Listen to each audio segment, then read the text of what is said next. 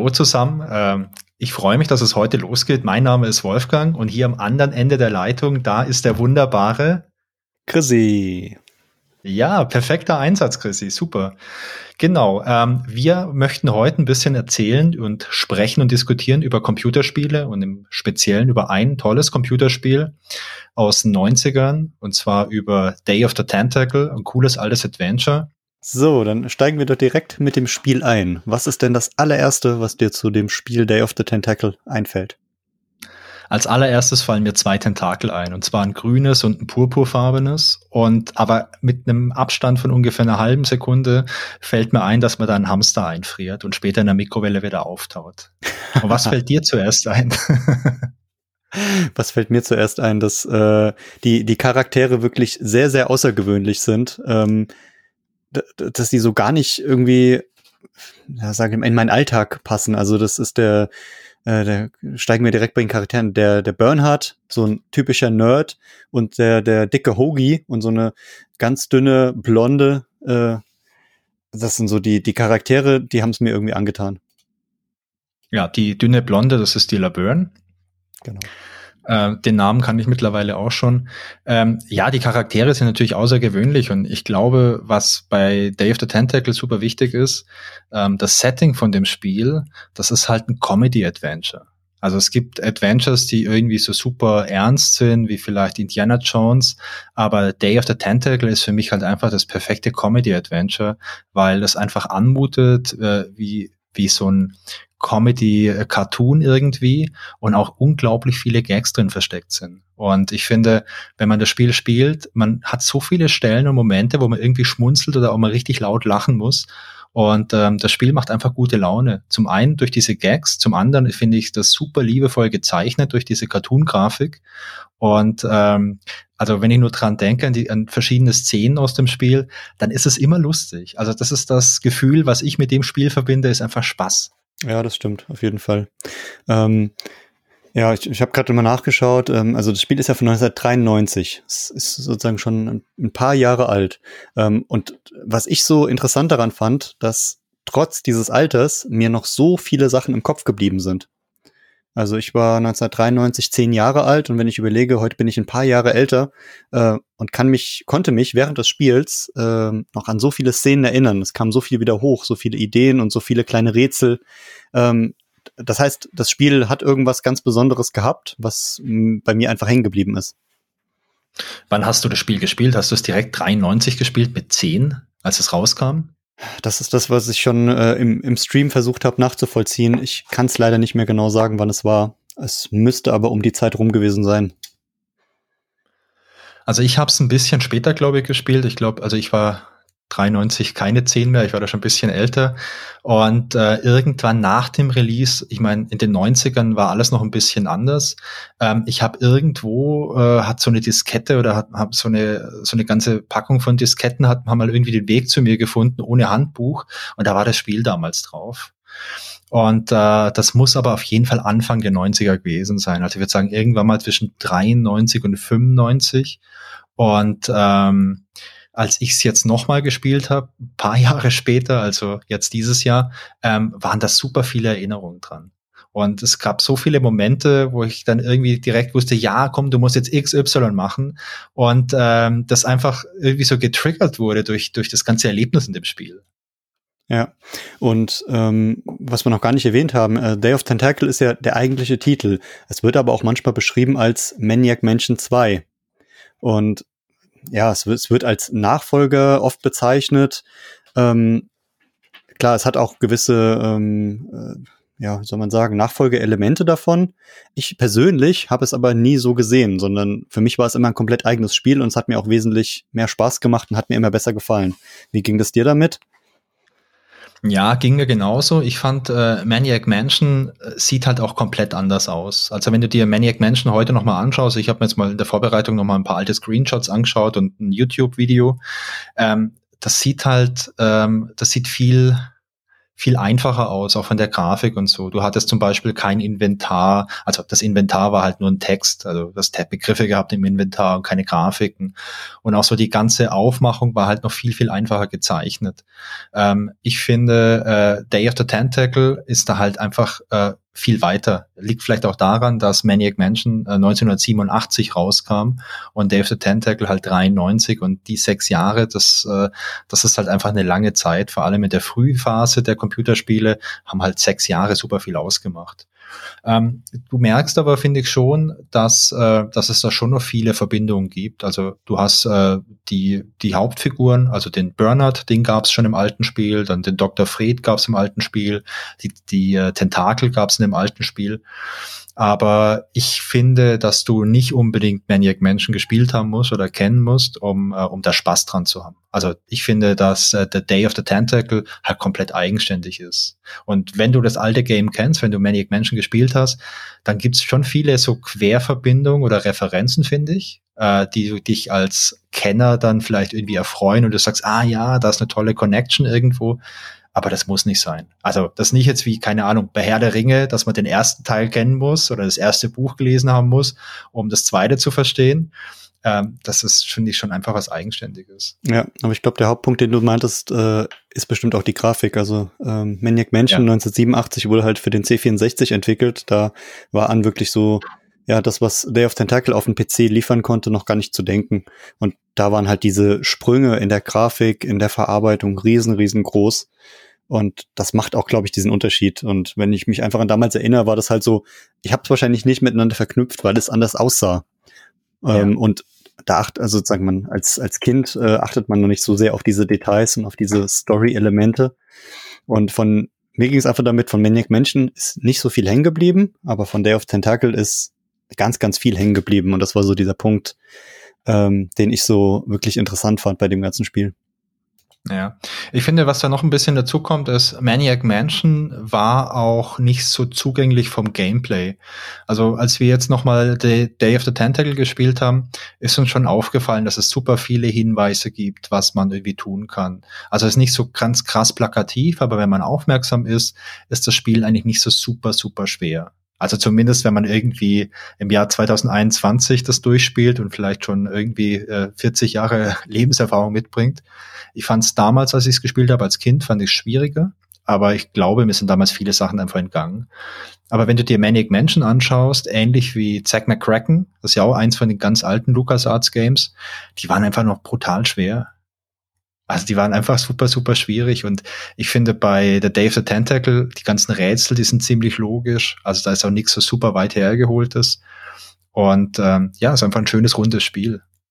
Ja, ich denke, es ist halt vielleicht auch die, die Erfahrung, die äh, die Firma LucasArts dann gemacht hat. Also die haben halt 86 damit angefangen und äh, bis 93 hatten sie halt schon acht Spiele davor gemacht, wo sie einfach gemerkt haben, hey, was ist schwierig, was ist leicht, wie funktioniert das jetzt hier mit der Grafik? Also vielleicht ist es auch so, ja die ersten paar Versuche waren ganz cool und sie haben sich halt auch einfach weiterentwickelt und da waren halt einfach richtig, richtig gute Leute am Werk. Also da kommen mir halt direkt äh, ja Namen bei bei LucasArts in Sinn wie Ron Gilbert und äh, sozusagen als ja als der wie, soll man, wie, wie nennt man ihn denn äh, in der Szene? Mastermind. Ja, genau. Ja. Oder dann ja. ähm, die, wen haben wir hier noch? Den Douglas Adams. Das sind alles so Namen, die, die kennt man irgendwie. Ja. Ähm, und ich glaube, die haben diese Spiele schon mitgeprägt und mitgezeichnet. Ähm, und dann, also was, was mir halt auffällt, ist so diese Liebe zum Detail, trotz dieser frühen Zeit. Ja, also das ist mir jetzt auch aufgefallen beim, beim Wiederspielen. Da ist mega viel Liebe zum Detail drin und du merkst dem Spiel nicht an, dass es, ähm, ja, lass mal rechnen, über 20 Jahre alt ist also über 25, also es ist sehr alt, also von 1993. Das merkt man dem Spiel nicht an. Und ähm, ich vergleiche das vielleicht auch gern mal mit Filmen. Es gibt so Filme, die sind 25 Jahre alt oder 20 Jahre alt oder 30 Jahre alt und die kannst du dir heute noch anschauen und die wirken nicht so alt. Die wirken nicht so alt von ihrer Optik, die wirken aber auch nicht so alt von dieser ganzen Story oder von diesem Setting, das es da gibt. Und es gibt aber Filme, die sind so 20 Jahre alt und die kann man sich heute nicht mehr anschauen. Und ich finde, Day of the Tentacle ist so ein Spiel. Natürlich sieht man der, der Classic-Variante von 93, sieht man schon an, dass es ein paar Jahre auf dem Buckel hat. Das ist einfach ein bisschen pixelig und auch wenn heute diese ganze Retro-Welle da ist und Nostalgie etc. und Pixelgrafik wieder cool ist, sieht man dem Spiel schon an, dass es alt ist von der Grafik her, dass es eine gewisse Reifezeit hinter sich hat. Aber ich finde, was die Story angeht, ist, die ist immer noch gut einfach. Also die ist nicht irgendwie so ausgelutscht oder, oder so total Banane. Die ist immer noch cool und die find, ich finde, die kann dich heute immer noch irgendwie begeistern. Genau, also die, die Story ist, ist, sensationell und die hat mit der Grafik ähm, gar nicht so viel zu tun. Also die, die, wir haben ja bei uns im Stream die Remastered-Version gespielt, die 2016 rauskam. Und ja. in der Remastered-Version haben wir es auch öfter mal ausprobiert. Man kann auf die alte Version zurückschalten und kriegt dann einfach die alte Grafik wieder angezeigt. Und das war bei dem Spiel gar nicht so ein großer Unterschied. Also man hätte das alte auch ohne Probleme spielen können. Und das fand ich eigentlich das, das Beeindruckende. Also es beeinträchtigt die Story nicht. Klar, auf neuen, neuen Bildschirmen zur heutigen Zeit ist das äh, etwas ge, äh, gecleante ähm, Interface mit der Grafik ein bisschen schöner und auch die Bedienung ist ein bisschen einfacher, aber aus meiner Sicht hätte man auch locker das alte spielen können und hätte den gleichen Spielspaß gehabt. Finde ich auch. Ich finde auch bei so alten Spielen, ähm, gerade so Pixelgrafiken, die so Anfang der 90er rauskamen, die sind in der Regel auch gut gereift, äh, nicht gereift, gut gealtert oder gereift, vielleicht auch beides. Ähm, was ich gar nicht mehr spielen kann, sind irgendwelche 3D-Spiele Anfang der 90er. Da finde ich, dass die unansehnlich sind und gar keinen Spaß mehr machen. Aber ich finde so alte Pixelspiele, die finde ich immer noch sehr, sehr charmant, weil man damals halt für diese ganzen Pixelgrafiken halt einfach noch eine gewisse künstlerische Energie investieren musste. Und das, das war im Prinzip noch was richtig Künstlerisches, weil es von Hand gemacht wurde. Und ähm, ich finde, wenn das damals gut gemacht wurde, dann, äh, dann merkt man das dem heute auch noch an und kann das auch sehr wertschätzen. Ja. Ja. Dann würde ich sagen, jetzt haben wir so oft äh, schon kleine Charaktere erwähnt. Wir sind schon so ein kleines bisschen in der Story gelandet. Ähm, dann lass uns doch richtig wer das, Spiel gar nicht, wer das Spiel gar nicht kennt, der weiß jetzt, es geht um Tentakel. Es gibt irgendwelche äh, drei komischen Charaktere. Lass uns doch mal voll in die Story einsteigen. Ja, aber Christian, glaubst du wirklich, ich meine, jetzt haben wir eigentlich schon alles erzählt, oder? Es gibt halt Tentakel und es gibt drei komische Charaktere und die, die tentakeln da halt irgendwie rum und äh, Ja gut, stimmt. Und eigentlich haben wir gesagt, das ist unser Lieblingsspiel von damals und auch heute. Also, ähm, ja, alles gesagt. ich würde ja. sagen, wir sind fertig für heute.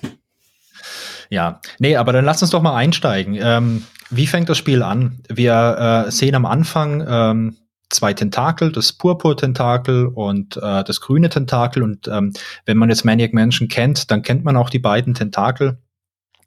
Die wurden von äh, dem Professor, nee, das ist gar kein Professor, ich glaube, er ist nur Doktor, von Dr. Fred wurden die gezüchtet. In Maniac Mansion, da gab es einen Meteoriten, der durch so eine böse Strahlung den Dr. Fred böse gemacht hat und der Dr. Fred hat halt zwei Tentakel gezüchtet. Das Purpur-Tentakel, das war so die linke Hand oder der Assistent vom Dr. Fred, der hat ihm einfach ein bisschen dabei geholfen, böse Dinge zu machen. Und äh, das grüne Tentakel, das war eher ein gutes Tentakel, das hat eine Rockband damals gegründet.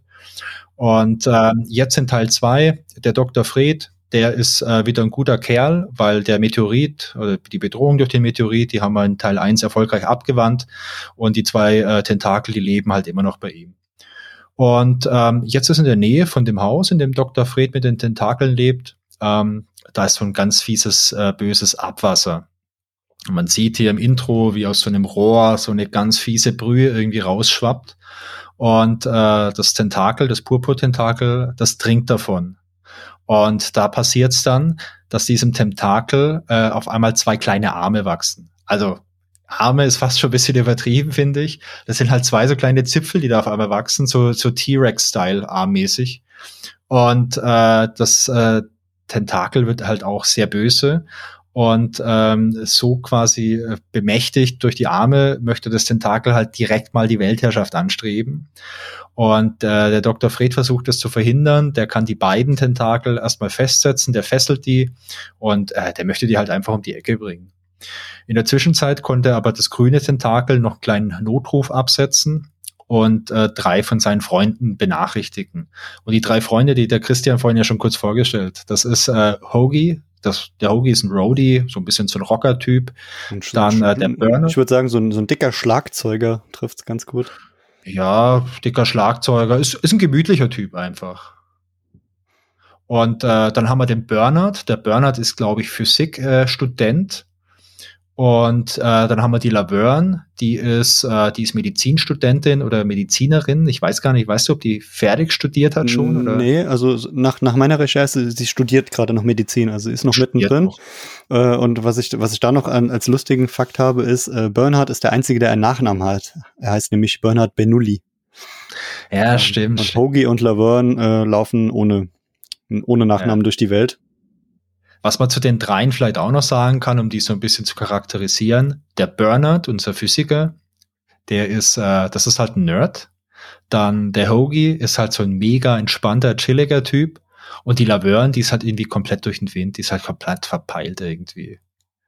Ja, die hat auch, äh, was mir bei ihr mal aufgefallen ist, optisch, die hat zwei unterschiedlich große Augen und so ja. ganz strubbelige Haare und dadurch wirkt sie auch so, so ein, sie wirkt so sehr, ja, zerstreut irgendwie daneben. Sie guckt immer so ein bisschen an einem vorbei und, ähm, und Hoagie hat, dadurch, dass er so lange Haare hat, äh, sieht man seine Augen gar nicht. Und das wirkt halt so gemütlich, glaube ich. Ja. Ja, und äh, Berner, Bernhard durch die typische Neutbrille und die äh, Hose so bis zur Brust hochgezogen. Hat so ein bisschen was von äh, Steve Urkel damals. Ah, stimmt, also, ja. Das sind wirklich so ganz eigene Charaktere, die, die man auch sonst ähm, ja gar nicht wieder trifft. Deswegen ganz spannend. Ja, ich würde auch sagen, das sind klassische Antihelden. Oder? Also es sind klassische Antihelden, die drei. Auf jeden Fall, ja. Und dass die drei ja. sozusagen so befreundet sich und sind und sich irgendwie kennen, ist auch äh, sehr ja interessant. Ja. ja, die haben sich vielleicht im Außenseiterclub einfach kennengelernt, Ehrenmitgliedschaft. Das kann sein. Naja, das würde zumindest, sage ich mal, so dieses, dieses Bild passen, was ja oft durch solche amerikanischen Komödien vermittelt wurde. Und es ist ein amerikanisches äh, Spiel, also für mich ist es eigentlich äh, Beweis genug. naja, ähm, die drei, die kommen auf jeden Fall zur, äh, zur Villa von Dr. Fred und finden da im Keller die beiden Tentakel gefesselt wieder. Und äh, naja, was machen sie dann? Die befreien die, die zwei Tentakel. Daraufhin äh, freut sich erstmal das Purpur-Tentakel, denn jetzt äh, kann er einfach mal die Welt erobern, äh, weil er wieder frei ist. Purpur-Tentakel verschwindet, der Dr. Fred taucht auf und erklärt den dreien und dem, äh, gelben, äh, dem grünen Tentakel auch mal unmissverständlich, dass es nicht so die schlauste Idee war, äh, hier einfach das Purpur-Tentakel zu befreien. Und ähm, Dr. Fred ist eigentlich schon ein Genie, oder Chrissy? Kann man den, kann man den als Genie bezeichnen? Ja, würde ich sagen. Ja. Vielleicht auch so ganz klassisch so ein bisschen so ein verrücktes Genie, aber jetzt nicht so verrückt in Form von total böse, sondern vielleicht verrückt in Form von macht sich keine Gedanken über seine Konsequenzen vielleicht. Ja, das, man hat so das Gefühl, der, der, der schwankt so zwischen Genie und Wahnsinn. Der ja. findet wilde Sachen und ähm, was ihn ja auch charakterisiert, dass er rund um die Uhr Kaffee trinkt, also der schläft nie. Falls er mal ja. keinen Kaffee kriegt, äh, fällt er in einen, äh, fällt er direkt in Tiefschlaf. Und das, äh, ja, er, er schwankt wirklich so in, in all seinen Zügen. Und auch so, wie er mit den Leuten redet, das ist immer so ein kleines bisschen abfällig, habe ich das Gefühl. Ja, also das ist er, auch so. Er hält alle anderen auf der Welt für dumm, würde ich sagen, so wenn ich ihn, wenn ich ihn beschreiben müsste.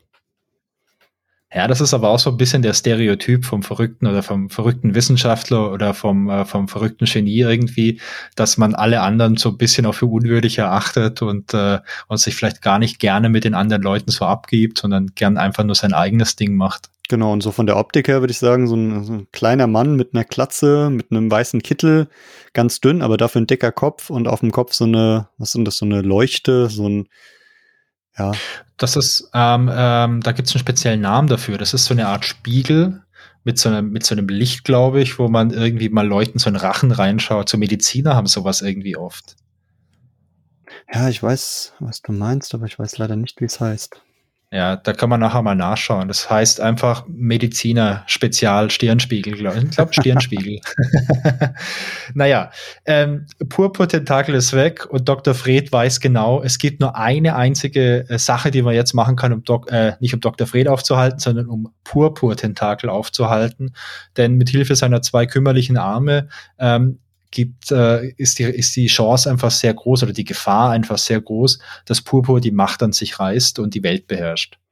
Und ähm, die, äh, die Möglichkeit, die ihnen da der Dr. Fred zeigt, ist schlicht und ergreifend eine Zeitreise zu machen. Und zwar eine Zeitreise einen Tag in die Vergangenheit, um einfach Purpur-Tentakel dran zu hindern, von diesem verdammten Wasser zu trinken. Und ähm, für eine vernünftige Zeitreise braucht man natürlich zwei Dinge. A, eine Zeitmaschine und B, einen riesengroßen, teuren Diamanten als Energiequelle. Natürlich ist ja auch total naheliegend. Und Absolut. Genau. Ich weiß gar nicht mehr, kann, kannst du doch kurz erklären, wie er sie überredet, in diese Zeitmaschinen einzusteigen? Ich überlege gerade noch, wie die.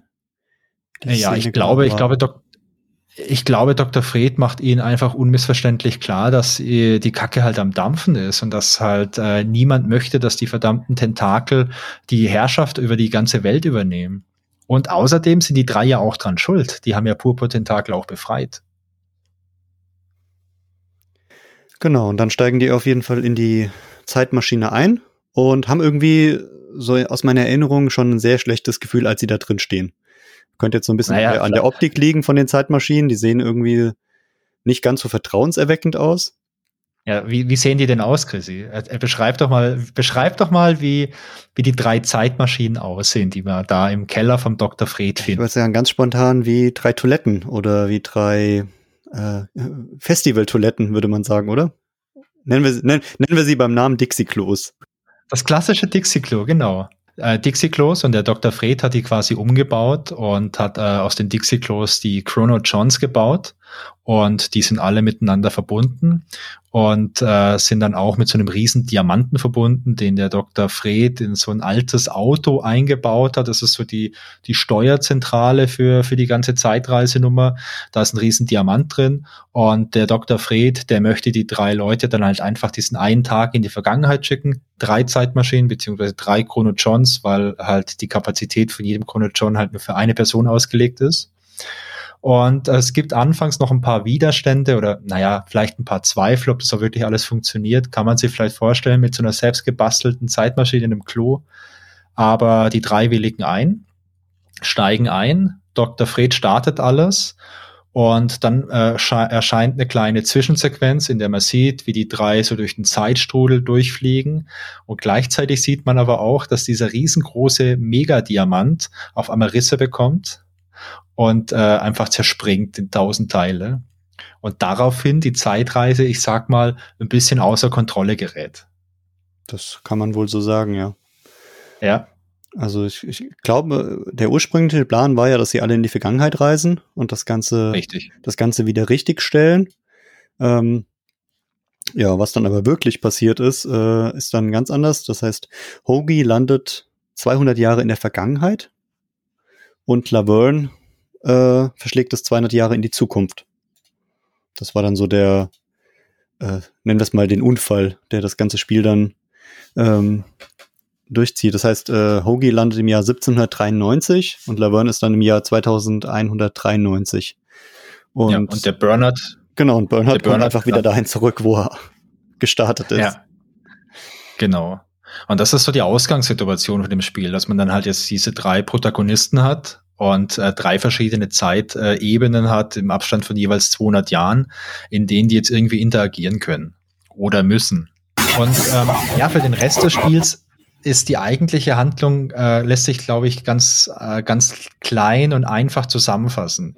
Wir müssen letztendlich für alle drei Zeitmaschinen irgendwie eine Energieversorgung wiederherstellen. Äh, und wir brauchen einfach so einen neuen Superdiamant damit äh, wir alle wieder zurückholen können. Und dann müssen wir irgendwie Purpur-Tentakel aufhalten. Dr. Fred sagt auch noch, okay, hm, kleines Problem war, ja, ihr wisst ja, so ein Riesendiamant, der kostet halt viel Geld und ich habe halt so einen künstlichen Diamant genommen.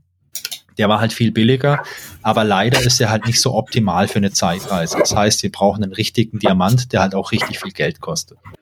Genau, und was das äh, auch noch äh, wichtig ist, dass ähm, die Zeiten direkt voneinander abhängen. Das heißt, äh, alles, was in der Vergangenheit passiert, wirkt sich auf die Gegenwart aus. Was in der Gegenheit, äh, Gegenwart passiert, wirkt sich auf die Zukunft aus. Und damit kann man natürlich auch so ein bisschen spielen. Ähm, ich finde, das ist, haben sie auch echt schick gemacht in dem Spiel. Ähm, sobald man was in der Vergangenheit ändert, hat das nicht nur eine Auswirkung auf die Gegenwart, sondern auch auf die direkte Zukunft. Das heißt, da wird über die Jahre hinweg verändern sich plötzlich Dinge, die dann immer zufällig über Zwischensequenzen wieder eingeblendet werden. Das ist großartig, oder? Also ich weiß nicht, wie es dir geht, aber ich bin ja riesengroßer so Zeitreise-Fan. Also jetzt nicht, dass ich schon mal eine Zeitreise gemacht habe, außer vielleicht so der Klassiker. Ich mache jeden Tag eine Zeitreise mit einer Geschwindigkeit von äh, 60 Sekunden pro Minute in die Zukunft. Nee, ich meine halt so diese ganzen Zeitreise-Filme, die es gibt. So Back to the Future, mega geil. So diese ganze Back to the Future-Trilogie und auch alle anderen Zeitreise-Filme finde ich total geil. Und vor allem so diese ganzen Gedankenspiele, die da immer drin sind. So groß Großvater-Paradoxon, was passiert, wenn du in die Vergangenheit reist und du bringst deinen Großvater um, was passiert dann mit dir? Und so diese ganzen Dinge, die finde ich total geil. Und was du gerade erwähnt hast, diese, diese Integration von diesen ganzen Dingen in dieses Spiel, diese Zeitparadoxa oder keine Ahnung, wie man es nennen möchte, das finde ich richtig, richtig geil. Und ähm, ich weiß nicht, vielleicht können wir mal ein paar Beispiele nennen, was da alles in dem Spiel drin ist. Genau, also diese, ja, man nennt sie äh, temporale Paradoxa. Ähm, und war ja fast dran, oder? War also. ganz nah dran, ja. Und die machen halt, äh, sozusagen, die machen den Reiz. Kannst du es nochmal sagen, Chrissy? Äh, temporale Paradoxa. Schneller? Temporale Paradoxe. Temporale Mega, Paradoxe. Ähm, ja, die machen halt viel Reiz an dem Spiel aus, weil sie halt wirklich direkte Auswirkungen haben und man die Auswirkungen im Spiel auch immer direkt sieht. Ähm, ja. Mein, äh, mein Paradoxer damals war immer als Kind, habe ich immer geträumt, dass ich mit einer Zeitmaschine an den Tag vorher reise und die Lottozahlen schon kenne. Hat aber nie geklappt, also so als Spoilerwarnung. Ja. Wollte dann immer im Lotto gewinnen, weil ich es einfach toll fand zu gewinnen bin halt ein Siegertyp. Siegertyp ja. einfach. Nee, und ja. äh, sozusagen diese Paradoxer sind auf der einen Seite sehr cool, aber was ich in dem Spiel auch noch sehr cool fand, dass man Sachen ähm, durch die Zeitzone schicken kann. Willst du da mal auf dein Lieblingsgerät eingehen, was du sehr oft benutzt oh, im Spiel? Der Chrono John, genau. Also ich finde ich finde so diese Metapher geil, dass du durch diese Toiletten, mit denen du durch die Zeit gereist bist, da besteht immer noch so eine Art Verbindung zwischen diesen einzelnen Toiletten. Und deswegen kann man sich Gegenstände von der einen Zeit in die andere schicken. Die Begrenzung heißt, ähm, die Begrenzung, die es da gibt, ist, äh, das müssen kleine Gegenstände sein, damit die überhaupt in die Toilette reinpassen. Und es müssen tote Gegenstände sein, also Tiere oder Menschen, die kann man nicht durchspülen. Man kann nur kleine, unbewegliche Gegenstände durchspülen. Und durchspülen ist auch genau das Richtige, denn man schickt nichts durch die Zeit, man spült es durch die Zeit. Und das finde ich so toll, weil es so diese Metapher von der Toilette ist. Ich pack was rein und dann wird es weggespült und in dem Fall wird es einfach durch die Zeit durchgespült. Und das finde ich total schön. Genau, und das haben sie im Spiel auch besonders toll umgesetzt, weil auch immer ein Toilettengeräusch kommt, sobald da jemand was rein tut. Das heißt, man, die Spielsteuerung ist, man nimmt das und gibt es einer anderen Person und dann läuft die Figur zu der Toilette, macht es da rein, spült und bei der anderen, die läuft auch zur Toilette und holt es wieder hinaus. Wenn man die Sequenz ein paar Mal gesehen hat, äh, sensationell, kann man sie auch überspringen, aber allein die Idee dahinter äh, finde ich grandios. Ja, finde ich auch grandios. Also, das ist aber auch, was wir irgendwie am Anfang jetzt schon mal erwähnt haben, so die Liebe zum Detail, die merkt man, die merkt man bei solchen Dingen halt brutal stark, finde ich. Also, das ist wirklich bis zum letzten Detail haben die Leute sich Gedanken gemacht. Und ähm, ich habe ein Interview gelesen, äh, in dem hat der, der Tim Schäfer, der Chefdesigner oder der Chef, ähm, ähm, der Verantwortliche für das Spiel, ähm, auch gesagt, äh, er hat in seinem ganzen Leben nie wieder so viel Spaß an einem Spiel gehabt. In diesem Spiel, die haben da keinen Stress gehabt, da gab es nicht so Crunch-Time oder so, die man von ganz vielen so Spielen, Softwareprojekten ja kennt, dass die Leute mit ganz viel Druck irgendwie arbeiten, um eine Deadline zu reißen, äh, Deadline zu halten und nicht zu reißen. Und der Tim Schäfer hat äh, im Interview gesagt, nee, also sowas hat er danach nie wieder erlebt. Das war einfach nur Spaß. Das hat einfach nur unglaublich viel Spaß gemacht. Und äh, ich finde, das merkt man dem Spiel total an. Absolut, ja. Und dann ähm, dafür waren die Kosten aus meiner Sicht extrem gering. Also die Mitarbeiterzahl war ja sehr wenig. Also ähm, Lukas Arzt hatte am Anfang, glaube ich, nur knapp zehn Leute und die die Entwicklungskosten haben sich ja nur auf knapp 600.000 Dollar belaufen. Also heute kriegst du dafür äh, keine Ahnung, die ersten paar Grafiken und die ersten paar Prototypen und die haben halt daraus ein ganzes Spiel gezaubert. Und deswegen kann ich mir auch gut vorstellen, dass es so viel Spaß gemacht hat, ja, und kennt wahrscheinlich äh, jeder so ein bisschen, wenn man an irgendwas mit Leidenschaft arbeitet, ohne Stress und kann sich wirklich komplett einfach ausleben und alle, alles, was man sich vorstellt, damit reinbringen. die Liebe zum Detail äh, war bei LucasArts immer besonders wichtig und ja, ich, also ich kann mir wirklich vorstellen, dass das Entwickeln Spaß gemacht hat, die Grafiken zu zeichnen und auch das ganze Spiel am Ende zu veröffentlichen. Es wurde ja ein Riesenerfolg und hat auch, glaube ich, den, den weiteren Weg der, äh, der Entwickler da gut geebnet. Ähm, ja, das glaube ich auch. Hier die, die Schattenredaktion hat gerade noch was eingeworfen. Äh, das, was der Dr. Fried auf dem Kopf hat, heißt Stirnreflektor. Ah, ähm, okay man nennt es Stirnreflektor oder auch Stirnspiegel oder Augenspiegel. Ähm, und ja, ist ein montierter Hullspiegel mit einem kleinen Loch drin, äh, wo man ein Licht äh, durchstrahlen lassen kann. Macht man, nimmt man hauptsächlich für Untersuchungen. Also okay. damals, damals haben das alle Ärzte auf dem Kopf getragen, um einfach äh, besser was zu sehen, durchzugucken, Licht durchzulassen. So ein bisschen äh, medizinisches Fachwissen hier auch noch im Podcast. Ja, wahrscheinlich braucht man einfach so ein Teil, wenn man zu Hause zwei Tentakel hat. Äh, da muss man wahrscheinlich ab und zu auch mal einfach schauen, ob da alles okay ist. Ja, ich werde mal gucken, ob ich mir auch eins kaufen kann. So ein bisschen Ge zwischen ja. Genie und Wahnsinn sind wir doch alle, oder?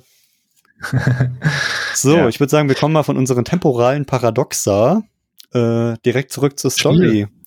Wir ja. sind ja stehen geblieben, dass die drei in der Zeit gereist sind und dass sie dann da verschiedene Dinge erleben und dass sie sich Gegenstände hin und her spülen können. Genau, ich glaube, spannend finde ich noch mal kurz darauf einzugehen, wie die Zeit überhaupt aussieht. Also wir haben beim Bernhard ja schon gesagt, das ist die Gegenwart, der ist da beim Dr. Fred im Haus und äh, muss sich darum kümmern, diesen Diamanten irgendwie zu besorgen, damit die, damit die Zeitmaschine funktioniert. Ähm, spannend ist aber noch, dass wir ja die Vergangenheit in die Zukunft haben. Und ähm, ich glaube, vielleicht können wir mal mit der Vergangenheit anfangen. Ähm, der Hoagie der landet da 200 Jahre in der Vergangenheit und zufällig landet er beim Verfassungskonvent. Sprich, die Gründerväter, der Thomas Jefferson, der John Hancock, der George Washington und der Ben Franklin sind gerade damit beschäftigt, sich äh, zu überlegen, wie die Verfassung der Vereinigten Staaten aussehen soll. Und genau zu dem Ereignis kommt quasi der Hoagie dazu und sein Job ist es, wie gesagt, hier die Stromversorgung wieder herzustellen für sein, äh, für sein Chrono John, was zugegebenerweise im Jahr 1793 schwierig ist, denn Elektrizität gibt's ja noch keine. Und ähm, die Laverne, die ist 200 Jahre in der Zukunft gelandet. Das ist dann schon so ein totalitärer Tentakelstaat. Diese ganzen lila Tentakel haben überall die Macht übernommen.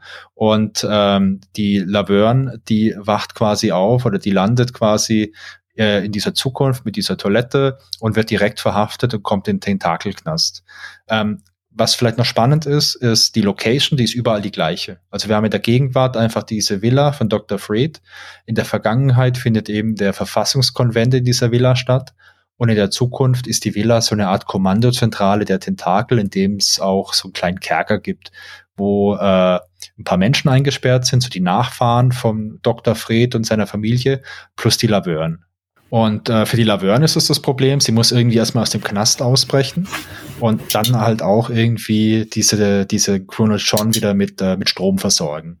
Und wie machen wir denn das, Chrissy? Was ist denn da so, was ist denn da so das Vorgehen? Was sind da so die Kniffe, um, äh, um die Mission zu erfüllen? Ja, die Mission. Ähm, wie haben wir es denn gemacht? Also, wir haben uns ja vorgenommen, wir erinnern uns an ein paar Dinge, das hat auch ab und zu geklappt, aber ähm, ja, wie sind wir vorgegangen? Wir haben glaube, wir haben in der Vergangenheit angefangen und haben uns erstmal so ein bisschen umgeschaut, oder? Ich glaube, hm, wir haben nicht in der Vergangenheit angefangen, denn ganz am Anfang kannst du nur den Burnout steuern. Die anderen zwei, die kommen erst peu à peu dazu. Ah, okay, dann habe ich das wirklich falsch in Erinnerung. am Anfang nicht alle drei steuern. Man hat das am Anfang so gehabt, in der in, in so einer ersten Version hat man es mal so drin gehabt, dass man alle Charaktere schon von Anfang an steuern konnte und halt jeweils irgendwie umswitchen konnte, ich will A, B, C steuern. Ähm, man hat dann aber so ein bisschen festgestellt, dass es am Anfang zu viel Komplexität und man wollte dem Benutzer, dem Spieler da einfach ein bisschen mehr an die Hand nehmen, dass sich die Leute am Anfang nicht so verzetteln. Und deswegen starten wir mit dem Bernard und äh, der Hoagie, der kommt erst später dazu. Und äh, die Laverne, die kommt als, als letztes dazu. Ja, ich habe gerade nochmal in meine Notizen geschaut und äh, ja, du hast absolut recht. Also man startet mit dem Bernhard und äh, man fängt in der Lobby an in der Lobby von dem Haus. Ja. Und ja, kann sich da erstmal ein bisschen umgucken und äh, wie soll man wie, wie kann man das schön beschreiben? Es ist ein bisschen schräges Haus, die Wände sind schräg, der Boden ist schräg, alles sieht ein bisschen schräg aus. Wie in einem Comic einfach. Also es ist nicht so super mit dem rechten Winkel alles, es ist wirklich so comicmäßig einfach gezeichnet, so ein bisschen frei aus der Hand, mit so, mit vielen ja, schräg ist, glaube ich, ganz gut. Genau, und am also Anfang haben wir uns eigentlich, Medien. genau, wir haben uns aufgemacht und haben erstmal alle Sachen, die wir gefunden haben, an uns genommen und gesammelt. Ähm, ja. Da sind irgendwie Dinge dabei wie ein, ein Schild, was im Fenster steht, Aushilfe gesucht, ähm, kleine Zettel, die irgendwo liegen, irgendwo ein Groschen, der noch in einem alten Telefon rumliegt, ähm, ein, ein Tippex-Flasche, äh, irgendwo lag ein Schweizer Sparbuch rum. Also es sind, es sind lauter so Dinge, wo du einfach denkst, okay, was soll ich damit? Aber wenn ich sie nehmen kann, nehme ich sie. So ein typischer Adventure-Klassiker.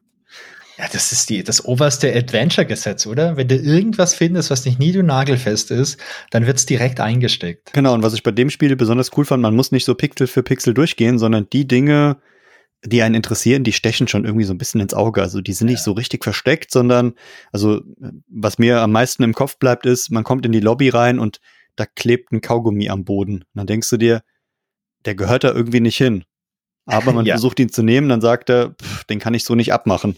Dann denkst du dir, ah, okay, erstes kleines Mini-Rätsel, was mir, was mir beim äh, Bernhard in, in Sinn kommt. Ja, in dem Kaugummi steckt übrigens eine Münze drin und äh, das kommt auch dazu, ja, genau. Ja. Ähm, was vielleicht auch noch spannend ist, jeder Charakter, den du steuern kannst, der hat am Anfang schon ein Item im Inventar, also so eine Art Signature-Item. Weißt du noch, was das beim Bernhard war? Nee, beim Bernhard weiß ich es nicht. Das war irgendein so Physiklehrbuch, glaube ich. Das war auf jeden Fall ein Buch und es hatte irgendeinen so super langweiligen Titel. Ich, irgendwas, irgendwas über Physik oder irgendwas Wissenschaftliches, aber ich würde fast auf Physik tippen, da der Bernhard ja äh, Physiker ist. Ah, okay, nee, das wusste ich nicht mehr. Ich weiß es nur bei der, bei der Laverne. Ähm, da ist das Skalpell, weil sie ja Medizin studiert. Hat, hat man natürlich immer ein Skalpell dabei. Und beim Hoagie, der übrigens im ganzen Spiel immer wieder zwischendurch spontan rülpst. Ist das ein Flaschenöffner? Ja, es ist, äh, ist ein Dosenöffner, kein Flaschenöffner. Und kein wir machen da später auch eine, ja, ist ein Dosenöffner und wir machen da später auch eine Dose auf mit. Oh, da habe ich das falsche in Erinnerung, habe ich mir abgespeichert, wahrscheinlich, weil er, weil er aussah wie ein, äh, ein Biertrinker. Ich das ist bestimmt ein Flaschenöffner. Ja, aber ich kann dir, ich kann dir ein Geheimnis verraten, Chrissy. Ich trinke ab und zu auch mal ganz gern Bier und äh, man kann auch mit einem Dosenöffner eine Flasche Bier aufmachen. Ja, perfekt. Dann ist und ich glaube, ja, ich glaube, wenn der, wenn der Hoagie so ein bisschen so in der Rocker-Szene unterwegs ist oder in der Heavy-Metal-Szene, ich glaube, der kann das auch. Ich bin einfach ganz bin, anderen bin kein Biertrinker, deswegen musst du da entschuldigen, dass ich das nicht immer bei mir habe. also kein Problem. Ähm, wir ergänzen uns einfach gut, das ist eine super Sache. Ja. So, ja, was haben wir denn mit Bernhard noch gemacht? Sind wir die verschiedenen Räume abgelaufen, einmal das ganze Haus durchsucht und haben alles einfach alles mitgenommen, was nicht nied- und nagelfest war. Ja, unter anderem haben wir von Dr. Fred haben wir einen Plan bekommen oder so eine technische Zeichnung für so eine Superbatterie, die der Dr. Fred erfunden hat. Also auch hat er sich irgendwie patentieren lassen.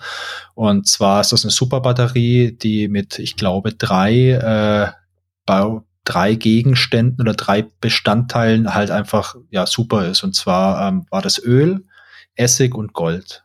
Und äh, dann haben wir uns, den haben wir uns mitgenommen, den Plan. Und da haben wir uns, glaube ich, auch schon mal so die Gedanken gemacht, hm, wo könnte man denn eine Batterie brauchen, wo man Strom speichert irgendwie. Wir haben die Batterie später auch noch gebaut und ähm, wir haben die auch benutzt, um äh, einen von den drei Chrono Johns äh, mit Strom zu betreiben. Das stimmt, ja. Aber ansonsten, ich weiß nicht mehr hundertprozentig, in welcher Reihenfolge man jetzt so alles macht mit dem Burnout, aber man kann relativ schnell, kann man auch mit dem Hoagie spielen. Und äh, dann haben wir schon zwei Zeitebenen, in denen wir uns beschäftigen können. Ähm, weißt du noch, warum wir die Laverne anfangs nicht spielen können? Ähm, ja, das war auch, äh, da kommen wir wieder zurück auf das äh, temporale Paradoxa ähm, die Laverne ist, die, die Laverne ist durch ihre Zeitreise ähm, auf einem Baum gelandet und äh, hängt auf dem Baum fest und ja, das Spiel ist sozusagen blockiert, solange sie auf dem Baum hängt und das ist dann das erste Mal, wo man die Zeit direkt nutzen muss. Und ich versuche mal meine Erinnerung, Erinnerung zu bemühen. Man muss irgendwo entweder in der Vergangenheit oder in der Gegenwart einen Baum fällen, damit der Baum in der Zukunft nicht mehr existiert und die Laverne nicht mehr auf diesem Baum rumhängt. Und so, je länger ich drüber nachdenke, desto besser wird es. Ähm, das ist in der Vergangenheit. Und da müssen wir einen der Gründerväter äh, überreden, dass er rausgeht und diesen Baum fällt. Richtig, richtig. Das ist äh, der George Washington. Der erzählt es nämlich immer, dass er halt so der total krasse Kirschbaumfäller ist. Und äh, der Baum, in dem die Laverne hängt, ist aber leider kein Kirschbaum. Sondern ich glaube, ah, da hängen irgendwelche gelben Früchte dran, Kumquats oder irgend sowas ähnliches. Aber der, äh, der George Washington, der erzählt auf jeden Fall, dass er schon mal irgendwie mit einem Schlag oder so einen Kirschbaum gefällt hat und äh, er auch bereit wäre, sowas nochmal zu machen. Ich glaube, wir sprechen ihn auch relativ schnell drauf an, ob er nicht mal irgendwie Lust hat, hier einen Kirschbaum zu fällen oder einen Baum zu fällen. Und ich glaube, er sagt uns dann, ja, hey, hätte er schon Lust drauf, so Kirschbaum fällen geht ja immer. Aber es gibt leider keinen Kirschbaum, weit und breit. Stimmt, der steht immer am Fenster und guckt raus und äh, ja, dann sind wir direkt im nächsten Rätsel gelandet und haben gedacht, okay, wie machen wir, dass er da einen Kirschbaum sieht? Und kann nicht mehr genau sagen wo, aber irgendwo finden wir zufällige rote Farbe. Und dazu, glaube ich, noch ein Pinsel und dann kam die Idee, wir machen einen Kirschbaum. Wir bauen uns unseren eigenen Kirschbaum und wir lackieren einfach die ganzen Früchte hier schon schön aus dem Handgelenk rot und äh, dann kommt der Hoagie zurück ins Haus, geht zum George Washington und spricht ihn nochmal an. Ich weiß gar nicht mehr genau, wie der Dialog war, aber man sagt halt irgendwie, hey, guck mal, kannst, ich glaube, ich glaube, er fordert ihn heraus. Er sagt, hey, du kannst doch sowieso keinen Kirschbaum fällen. Und äh, der George Washington, der beweist dann einfach das Gegenteil. Und äh, fällt den dann relativ, relativ äh, überzeugend mit wenigen Schlägen und äh, dann ist so eine coole Zwischensequenz, so ein Schnitt in die Zukunft und man sieht, wie der Baum, in dem noch gerade der Chrono John von Laverne drinsteckt, sich einfach auflöst. Chrono John fällt runter und die Tür geht auf und die Laverne kann raus. Und zu dem Zeitpunkt können wir dann auch die Laverne steuern. Genau, und dann haben wir alle drei beisammen und ja, ich überlege gerade, wie wir jetzt am besten äh, vorgehen. Nicht zu sehr ins Detail, falls es doch nochmal jemand spielen möchte.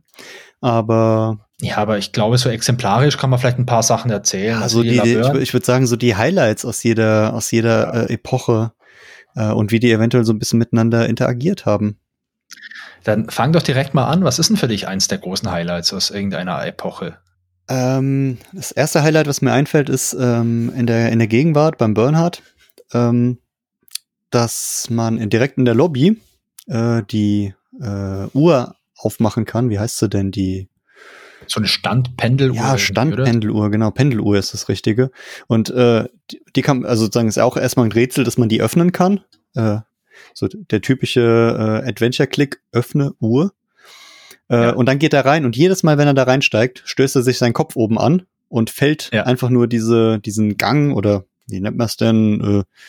Äh, Noteinstieg Geheimgang. oder Geheimgang oder so runter und landet halt in diesem äh, Keller vom Dr. Fred äh, und ist dann halt in diesem, in diesem Bereich, wo der Dr. Fred seine, seine großen Maschinen stehen hat und ähm, auch seine, äh, seine Zeitmaschinen. Und diese Uhr, die äh, spiegelt, die kommt auch in, in der Zukunft, ist sie auf jeden Fall da. Die, die ist in allen drei Zeiten. Und in der äh, Vergangenheit auch, genau. Diese Uhr spielt immer eine Rolle ich, ich finde, das ist eh, das ist sowieso so eine, so eine Connection in dem Spiel.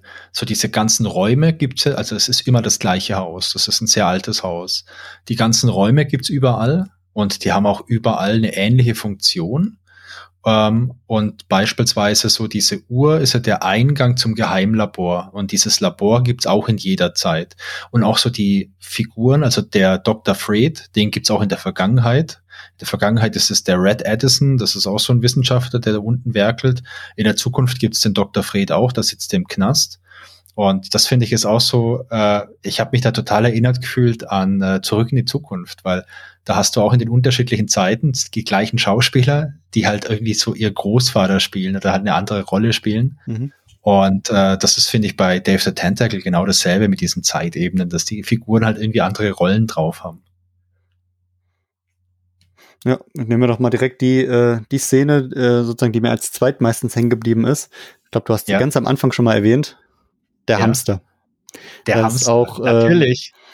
den das ist eine ikonische Szene. Genau, den Hamster, den man, äh, der überall so ein bisschen vorkommt. Ähm, ich, hast du die genauen Details noch im, im Kopf? Also ich muss zugeben, mir, mir fallen so viele Szenen ein und ich muss dann immer selbst wirklich, äh, habe mir extra keine Notizen gemacht, um zu gucken, an was erinnere ich mich noch und weiß ich noch, in welcher Szene was genau damit passiert ist. Also ich weiß auf jeden Fall, der Hamster wird genommen in der Gegenwart. Ja. Wird in eine Eistruhe gesteckt. Die Eistruhe wird verschlossen und der Hamster friert ein. Und in der Zukunft, Richtig. 200 Jahre später, kann der Hamster aus der Gefriertruhe wieder rausgeholt werden. Und natürlich, ja. wie man das mit äh, lebenden Tieren so macht, die mit 200 Jahre eingefroren waren, man muss man, die wiederbeleben. Die muss man wiederbeleben, genau. Und wie, mit welchem Gerät macht man das logischerweise? Also es gibt ja unterschiedliche Herangehensweisen. Am etabliertesten ist, glaube ich, die gute alte Mikrowelle. Genau. Deswegen steht ja auch, glaube ich, überall drauf, bitte keine Tiere in der Mikrowelle trocknen. Aber damals wussten die das noch nicht und haben das einfach gemacht und das klappt erstaunlich ja, da, gut. Ja, aber da möchte ich dir ein bisschen widersprechen. Man wusste das damals schon, denn als wir das gemacht haben, als die Laverne diesen Hamster in der Zukunft aus der Gefriertruhe zieht oder aus dieser Eistruhe und in die Mikrowelle reinpackt, wendet sie sich quasi an das Publikum, an uns Spieler, durchbricht die vierte Wand und sagt uns auch, dass es eigentlich eine ganz schlechte Idee ist, sowas in echt zu machen. Und es ist hier halt nur ein Computerspiel. und also da kann ich mich noch sehr gut dran erinnern ich fand das auch, ich fand das auch super witzig. Das stimmt, ja. Und ähm, was sie dann noch macht, damit der Hamster sozusagen, der ist dann wieder aus dem Eis befreit, ist wiederbelebt und äh, ja, ist natürlich patschnass ähm, und wird dann schön warm in einen kleinen Pulli eingepackt. Ich glaube, der Pulli hat auch eine Zeitreise gemacht, oder? Richtig. Also ich finde, die Frage ist vielleicht, äh, die man sich stellt, warum machen die das mit dem Hamster? Der Grund ist, äh, die Laverne braucht in der Zukunft ja auch Energie für ihre äh, Zeitmaschine, für ihren Chrono John. Die verschafft sich irgendwann mal Zugang zu diesem Geheimlabor, das es auch in der Zukunft gibt. Und da ist ein Generator und an dem Generator ist so eine Art Hamsterrad dran. Und dann wissen wir irgendwann, okay, wir bräuchten einen Hamster, der dieses Hamsterrad antreibt. Dadurch kriegt dieser Generator anscheinend so viel Energie, dass er den verdammten Chrono John durch die Zeit schießen kann. Und den Hamster gibt's halt nur in der Gegenwart. Wir klauen den Hamster in der Gegenwart und ähm, wir haben es ja Anfang schon mal gesagt, man kann keine lebenden Figuren oder Tiere durch den Chrono John durch die Zeit spülen. Wenn man es machen möchte, dann äh, sagt irgendwie auch der Bernard irgendwie, dass es das eine schlechte Idee ist. Und deswegen brauchen wir ja irgendwie einen, ich sag mal, alternativen Weg der Zeitreise für dieses kleine Geschöpf. Und äh, jetzt genau wie du es gerade gesagt hast, Chrissy, man taucht, äh, nicht taucht ihn nicht, sondern man taut ihn auf in der Mikrowelle und er ist dann nass und äh, ihm ist es auch furchtbar kalt. Und jetzt brauchen wir irgendwas, um ihn warm zu halten. Und ich meine, hey, da gibt's nur eine Sache, und zwar ein Hamsterpullover. Jetzt gibt's leider keinen Hamsterpullover in der Zukunft. Aber wir finden irgendwann in der Gegenwart einen großen Pullover. Und jetzt äh, ist so diese, diese Überlegung, wie schafft man es denn, jetzt diesen großen Pullover so klein zu machen, dass er dem Hamster passt? Weil die einfache Überlegung, hey, man nimmt eine Schere, schneidet einen Ärmel ab, macht da zwei Löcher rein und steckt den Hamster einfach in diesen kleinen Ärmel oder so, das ist viel zu einfach und das widerspricht ja jeder Adventure-Logik. Und äh, wir finden in der Gegenwart einen Wäschetrockner. Und ich glaube, es ist auch irgendwo ein Hinweis, Achtung, Kleider können irgendwie eingehen. Und äh, jetzt packt der Bernard diesen Pullover in den Wäschetrockner, rechnet aus, wie viele Viertel-Dollar-Münzen er braucht, damit dieser Wäschetrockner einfach 200 Jahre läuft. Denn äh, ich meine, er ist Physiker, er kennt sich wahrscheinlich aus mit diesen ganzen Schrumpfreaktionen irgendwie von diesen Fasern im Pullover, keine Ahnung. Auf jeden Fall ähm, gibt's ähm, gibt's einen, äh, ja, was ist ein Kaugummiautomat, ein Süßigkeitenautomat in dieser, in diesem Gebäude in der Gegenwart. Und der Bernhard geht hin und er hat vorher schon mal irgendwo so ein Brecheisen gefunden, beziehungsweise er hat es jemand abgenommen, dieses Brecheisen. Und ähm, er holt sich halt die ganzen Münzen raus aus diesem Kaugummiautomaten. Und das sind verdammt viele Münzen, also richtig viele Münzen. Und äh, ja, dann fängt Bernhard halt einfach an, ich glaube, irgendwie 800.000 Dollar, erzählt das auch durch, an Viertel-Dollar-Münzen da reinzupacken. Und wir stellen uns jetzt mal nicht die Frage, A, warum steht in der Villa von Dr. Fred Süßigkeitenautomat auf dem Flur? Und B, warum steckt da so unglaublich viel Geld drin? Also ich weiß nicht, ob es entweder sind es 800.000 Dollar oder sind 800.000 Münzen, also sehr, sehr, sehr viele. Und ähm, ja, das Geld wird reingeworfen und es dauert ein bisschen und dann gibt's auch wieder einen Schnitt in die Zukunft. Und just in dem Augenblick, äh, als die Laverne, glaube ich, in der Zukunft an diesen Trockner hingeht und den irgendwie öffnet oder, oder anschaut, ähm, ist halt diese Zeit abgelaufen und da kommt ein winziger kleiner süßer Hamsterpullover raus. Logisch, oder? Richtig, und, und wer uns hier zuhört und das Spiel nicht kennt, der wird jetzt sagen, das ist, die sind total bekloppt, aber ja, das ist wirklich so. Es, es gibt ja, es, also wir können ja vielleicht noch mal ganz kurz bei dem Hamster bleiben, weil Jetzt hat die Laverne den Hamster und äh, sie hat dann auch ein Verlängerungskabel vom Chrono John durch ein Fenster durchgefädelt und es war erstmal für die Laverne ein Riesen-Act, sich überhaupt frei bewegen zu können, weil sie ist ein Mensch und in der Zukunft, die Tentakel haben halt einfach diese Herrschaft am Start und Menschen sind so eine Art Haustiere. Und äh, ein Mensch darf sich nicht einfach allein irgendwo bewegen. Das heißt, die Laverne, die braucht auch erst noch ein Kostüm. Vielleicht können wir nachher mal erzählen, wie die Laverne ihr Kostüm bekommt. Aber okay, hat die alles geschafft. Sie hat den Hamster, sie hat den Pullover. Der Hamster, der ist bereit für einen Einsatz. Sie geht runter ins Geheimlabor und sie will diesen Hamster ins Hamsterrad reinpacken. Und was passiert? Hey, der Hamster hat einfach keinen Bock. Und äh, der Hamster flieht und ähm, der flieht in so ein kleines Mauseloch in diesem Labor. Da ist so ein, so ein Mauseloch und da flieht der Hamster rein. Und äh, die Laverne bekommt er nicht raus. Und das ist auch so ein geiles Rätsel, wie man das dann schafft. Und äh, die Geschichte, die erzählt euch der Christian jetzt.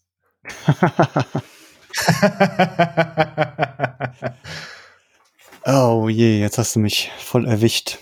Ja, weißt du noch, wie es geht? Ähm, Mit dem ähm, äh, Staubsauger? Ja, ich, ich erinnere mich an den Staubsauger. Ich habe nur gerade, ich weiß, dass wir relativ lange gebraucht haben, um den Staubsauger zu finden. Wir haben super lang gebraucht. Ich habe mich nämlich nicht mehr daran erinnert. Und ich glaube, wir haben das Rätsel damals, äh, als wir es jetzt nochmal gespielt haben, auch nur durch Zufall irgendwie, irgendwie geschafft. Aber ich weiß, dass das eins der, also ich weiß, dass wir durch das Spiel äh, für uns gefühlt sehr gut durchgekommen sind, aber an ein paar Stellen wir uns beide gefragt haben, ob wir sie noch alle haben, warum wir da jetzt gerade so lang brauchen. Ähm, Gott sei Dank haben wir ja alles geschafft, aber ja, aber ich glaube, also als wir es zu zweit gespielt haben, ähm, ich fand das auf jeden Fall schon mal schon mal super cool, sowas zu zweit zu spielen, weil ich glaube, ähm, wie lange haben wir denn zu zweit gebraucht? Insgesamt sechs Stunden oder so? Genau, wir haben äh, also angegeben sind so fünf, fünfeinhalb Stunden normal. Ich glaube, wir haben sechs Stunden gebraucht. Das heißt, wir waren wirklich so im, im guten Durchschnitt. Ich muss sagen, wir haben uns ja auch viel Zeit gelassen, haben zwischendurch auch in, sozusagen uns viele Dinge angeguckt äh, und sowas. Ja. Aber wir haben jetzt nicht übermäßig lang gebraucht. Und was ich eigentlich so cool fand, dass wir ja uns da gegenseitig gut ergänzt haben. Jeder kannte irgendwelche Rätsel. Ähm, jeder hat irgendwelche Hypothesen aufgestellt, die am Ende auch noch komischerweise geklappt haben. Und da kamen halt viele Zumindest Erinnerungen wieder hoch. Und ja. ähm, bei dem Staubsauger, kriegst du es noch zusammen? Ich weiß es gerade nicht mehr. Ähm, ja, das, das, gehört, das gehört zu den paar Sachen, die man im Vorfeld nochmal aufgeschrieben habe. Ähm, also ich glaube, äh, abgesehen davon, was du gerade gesagt hast, ähm, alleine hätte ich es nie in sechs Stunden hinbekommen. Also diese, diese Wechselwirkung, dass zwei Leute mit so ein paar Fragmenten an Erinnerung an das Spiel rangehen und diese Fragmente sich nicht überlappen, sondern eher ergänzen, das war halt einfach unser Glück, glaube ich, dass wir das in sechs Stunden gespielt haben. Denn ähm, ich glaube, bei meinem ersten Mal, Anfang der 90er, habe ich da deutlich mehr als sechs Stunden gebraucht. Ja, also ich erinnere mich da auch äh, ähm, in der Kindheit an, an mehrere Tage bis Wochen. Und ich ja. weiß noch, ähm, das, das war auch so ein, so ein lustiger Fakt, dass ähm, Bekannte von uns das gleiche Spiel hatten und die hatten eine Komplettlösung. Und okay. die hatten die ausgedruckt äh, in so einem ja, DIN A4 Leitsordner. Ja. Und wollten die dann uns irgendwann mal geben. Und ich war da total heiß drauf, weil ich ja dachte, dann komme ich endlich weiter. ja, und die wohnten aber irgendwie ein bisschen weiter entfernt und mein Vater hat gesagt, ja, da fahren wir dann irgendwann mal hin und dann holen wir die. Und ich habe eigentlich nur dieser Komplettlösung entgegengefiebert. Ist heute unvorstellbar, weil heute hat man irgendwie das Internet und Google und gibt dann irgendwie ein, keine Ahnung, Komplettlösung Day of Tentacle äh, und hat das innerhalb von 0,3 Sekunden. Und damals war das wirklich so, naja, kein Internet, ähm, was mache ich denn, wenn ich wohl nicht weiterkomme? Naja, ich probiere es halt selbst aus. Das ging mir genauso. Es gab ja dann, äh, also was Komplettlösungen anging, die gab es ja in irgendwelchen Computerzeitungen, so einmal im Monat in der PC Games oder so. Ähm, aber dann musste man halt auch äh, die aktuelle Ausgabe haben und wenn du so ein Spiel vielleicht ein Jahr später gespielt hast, äh, da gab es die Ausgabe halt auch nicht mehr im Handel. Und dann musste man die irgendwo kopiert sich ausleihen von jemand, der die schön ordentlich im, im Leitsordner drin hatte. Ja, oder noch schlimmer, wenn keine Komplettlösungen in einer Zeitschrift waren, sondern da war die Lösung irgendwie auf drei Zeitschriften aufgeteilt und du musstest dann ja. drei Zeitschriften in drei Monaten kaufen. Ja, hatte aber schon einen gewissen Reiz. Also ich muss halt zugeben, vielleicht sind wir auch deswegen heute so gute Spieler, weil wir halt damals äh, nicht alles vor die Füße getragen bekommen haben, sondern noch richtig dafür kämpfen mussten. So gute Adventure-Spieler. Ja, da ist halt einfach viel mehr hängen geblieben, weil klar, heute sagst du, oh, ja. ich komme nicht weiter und dann probierst du ein bisschen aus und denkst, oh, keine Lust, dann gucke ich mal, äh, andere haben das bestimmt schon gelöst. Damals gab es halt die Lösung, entweder ich probiere es selbst aus oder ich frage jemand, der es gespielt hat, eventuell als Thema auf dem Schulhof, äh, äh, ob andere das schon gespielt oder gelöst haben und ja, es ist eine, auch eine ganz andere Art und Weise, nochmal daran zu gehen. Ja, wobei ich hatte früher halt eine viel größere Frusttoleranz. Also ich konnte früher halt auch hundertmal die gleiche Stelle in, in dem Jump'n'Run-Game oder so ausprobieren. Und äh, ich habe dann, wenn ich es nicht geschafft habe, am nächsten Tag nochmal hundertmal probiert. Und das ist was, was ich heute nicht mehr kann. Also wenn, wenn ich irgendwo nicht weiterkomme oder so beim Spiel, ich probiere das auch ein paar Mal. Aber dass ich jetzt wirklich sage, hey, ich probiere das jetzt seit zwei Wochen an der gleichen Stelle, boah, nee, das, also das schaffe ich, da habe ich halt keine Motivation. Ja, ich glaube, der Unterschied ist halt auch, dass man heute dann noch, doch noch ein bisschen mehr zu tun hat, eventuell sowas wie Arbeit macht und auch noch irgendwie Hobbys hat. Und damals war halt, sag ich mal, die Schule war zeitlich begrenzt. Man hatte einfach schon viel Zeit. Und ja, wie du sagst, äh, eine, eine größere Frustrationstoleranz. Einfach um da viel, viel mehr auszuprobieren. So, wo waren wir jetzt stehen geblieben bei unserem, bei unserer Story, oder? Was gab's denn noch für tolle Highlights? Also wenn wir jetzt, wir haben jetzt eben schon verraten, wir, wir haben selbst äh, sechs äh, Stunden gespielt. Das heißt, wir können jetzt, können ja nicht die kompletten sechs Stunden nochmal nacherzählen. Das würde wahrscheinlich acht Stunden dauern. Ähm, aber hast du noch ein Highlight, wo du sagst, das hat dich äh, richtig bewegt? Ja, also ich würde noch mal ganz kurz ergänzen, was den Staubsauger angeht, wie wir es gerade schon angesprochen haben. Also die Situation ist die, dieser, dieser Hamster, der ist abgehauen, der ist in diesem Mauseloch und wir müssen den irgendwie da rausholen. Und äh, wir finden in der Gegenwart einen Prospekt von so einer Staubsaugerfirma. Und in dem Prospekt steht, ja, der Super Staubsauger XY, der sollte in jedem amerikanischen Keller stehen. Und ähm, was wir dann tun ist, wir nehmen diesen Prospekt, wir spülen den in die Vergangenheit zum Hoagie. Der Hoagie nimmt diesen Prospekt, ähm, geht zu der Vorschlagbox für äh, Ideen für die Verfassung der Vereinigten Staaten, also auf diesem Verfassungskonvent. Da gibt's einfach so eine Vorschlagbox, wo man Vorschläge reinstecken kann. Und äh, da steckte Hoagie einfach diesen Prospekt rein. Und zufällig kurz nachdem er diesen Prospekt reingesteckt hat, ist eben diese Frist abgelaufen. Äh, die Gründerväter machen diese Box auf und es ist der einzigste Vorschlag, der drin ist. Und deswegen wird in die Verfassung der Vereinigten Staaten noch eine weitere Klausel mit aufgenommen, in der steht, äh, dass in jedem amerikanischen Keller ein Staubsauger stehen muss. Und dadurch erscheint in der Zukunft in diesem Keller eben ein Staubsauger. Und mit dem kann man diesen Hamster befreien. Und ich finde, das ist auch ein wunderschönes Beispiel für diese ganzen Effekte und für diese Art und Weise, wie man da einfach mit der Zeit spielt. Absolut, ja. Das ist echt das ein toller Effekt. Und ich glaube auch deswegen haben wir so lange gebraucht, darauf zu kommen, weil wir in der Zukunft den Staubsauger überall gesucht haben. Wir waren in der Küche, in der Waschküche, wir haben alle Räume durchsucht und sowas. Sind aber am Anfang gar nicht drauf gekommen, dass der irgendwie durch die Zeit ja gar nicht reisen muss, sondern durch die Zeit erstmal entsteht. Also der wird ja, der wird ja dadurch erst in dem Moment äh, ja ent nachträglich entwickelt. Ja. Ansonsten habe ich noch zwei Punkte aus der Handlung, die ich nochmal gerne erzählen würde, die ich auch nochmal echt sehr schön finde und äh, die auch nochmal wirklich zeigen, wie man hier mit der Zeit spielt. Und zwar, das eine habe ich vorhin schon mal ganz kurz angesprochen. Die Laverne, die braucht in der Zukunft irgendeine Art von Verkleidung, damit die sich frei bewegen kann. Denn ähm, wir sind in diesem Gefängnis, wir schaffen es dann mit diesem Gefängniswärter zu sprechen, um äh, zum Arzt zu gehen. Also es gibt einen Tentakelarzt, also es ist quasi so eine Art Tierarzt für die Menschen, also ein Menschenarzt. Und wir können halt irgendwie sagen, hey, uns ist irgendwie schlecht und ähm, ja, wir müssen irgendwie mal zum Doc. Und dann kommt der Wärter und der führt uns zum Doc.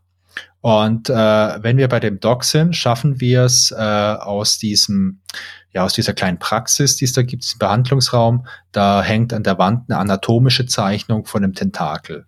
Und die können wir klauen. Und was wir dann noch machen können, ist, wir können nochmal mit dem Werder quatschen und können sagen, hey, wir müssen mal irgendwie mal kurz raus in die frische Luft. Das dürfen wir auch. Der passt dann auf uns auf. Und wenn wir in der frischen Luft sind, dann können wir diese Tentakelzeichnung nehmen und äh, durch den Chrono John in die Vergangenheit spülen. In der Vergangenheit hat der äh, Hoagie diese Zeichnung und der Hoagie, der geht in das Gebäude, in die Villa, in der diese, äh, in der, der Verfassungskonvent tagt und in einem der Zimmer, da ist die Betsy Ross und die Betsy Ross, die näht gerade an der amerikanischen Fahne. Und äh, sie hat hier auch so einen Entwurf an der Wand für die amerikanische Fahne und sie näht da gerade. Und wir können jetzt einfach in der Vergangenheit diesen Entwurf austauschen mit dieser Zeichnung, dieser anatomischen von dem Tentakel. Und daraufhin fertigt sie halt die Fahne in Form eines Tentakels. Und dadurch gibt's dann in der Zukunft ähm, auf diesem äh, auf diesem Gebäude, da ist oben auch so ein kleiner Fahnenmast, da, da weht eine Fahne und dadurch weht halt in der Zukunft dann nicht mehr die amerikanische Fahne, sondern einfach eine Fahne in Form eines Tentakels.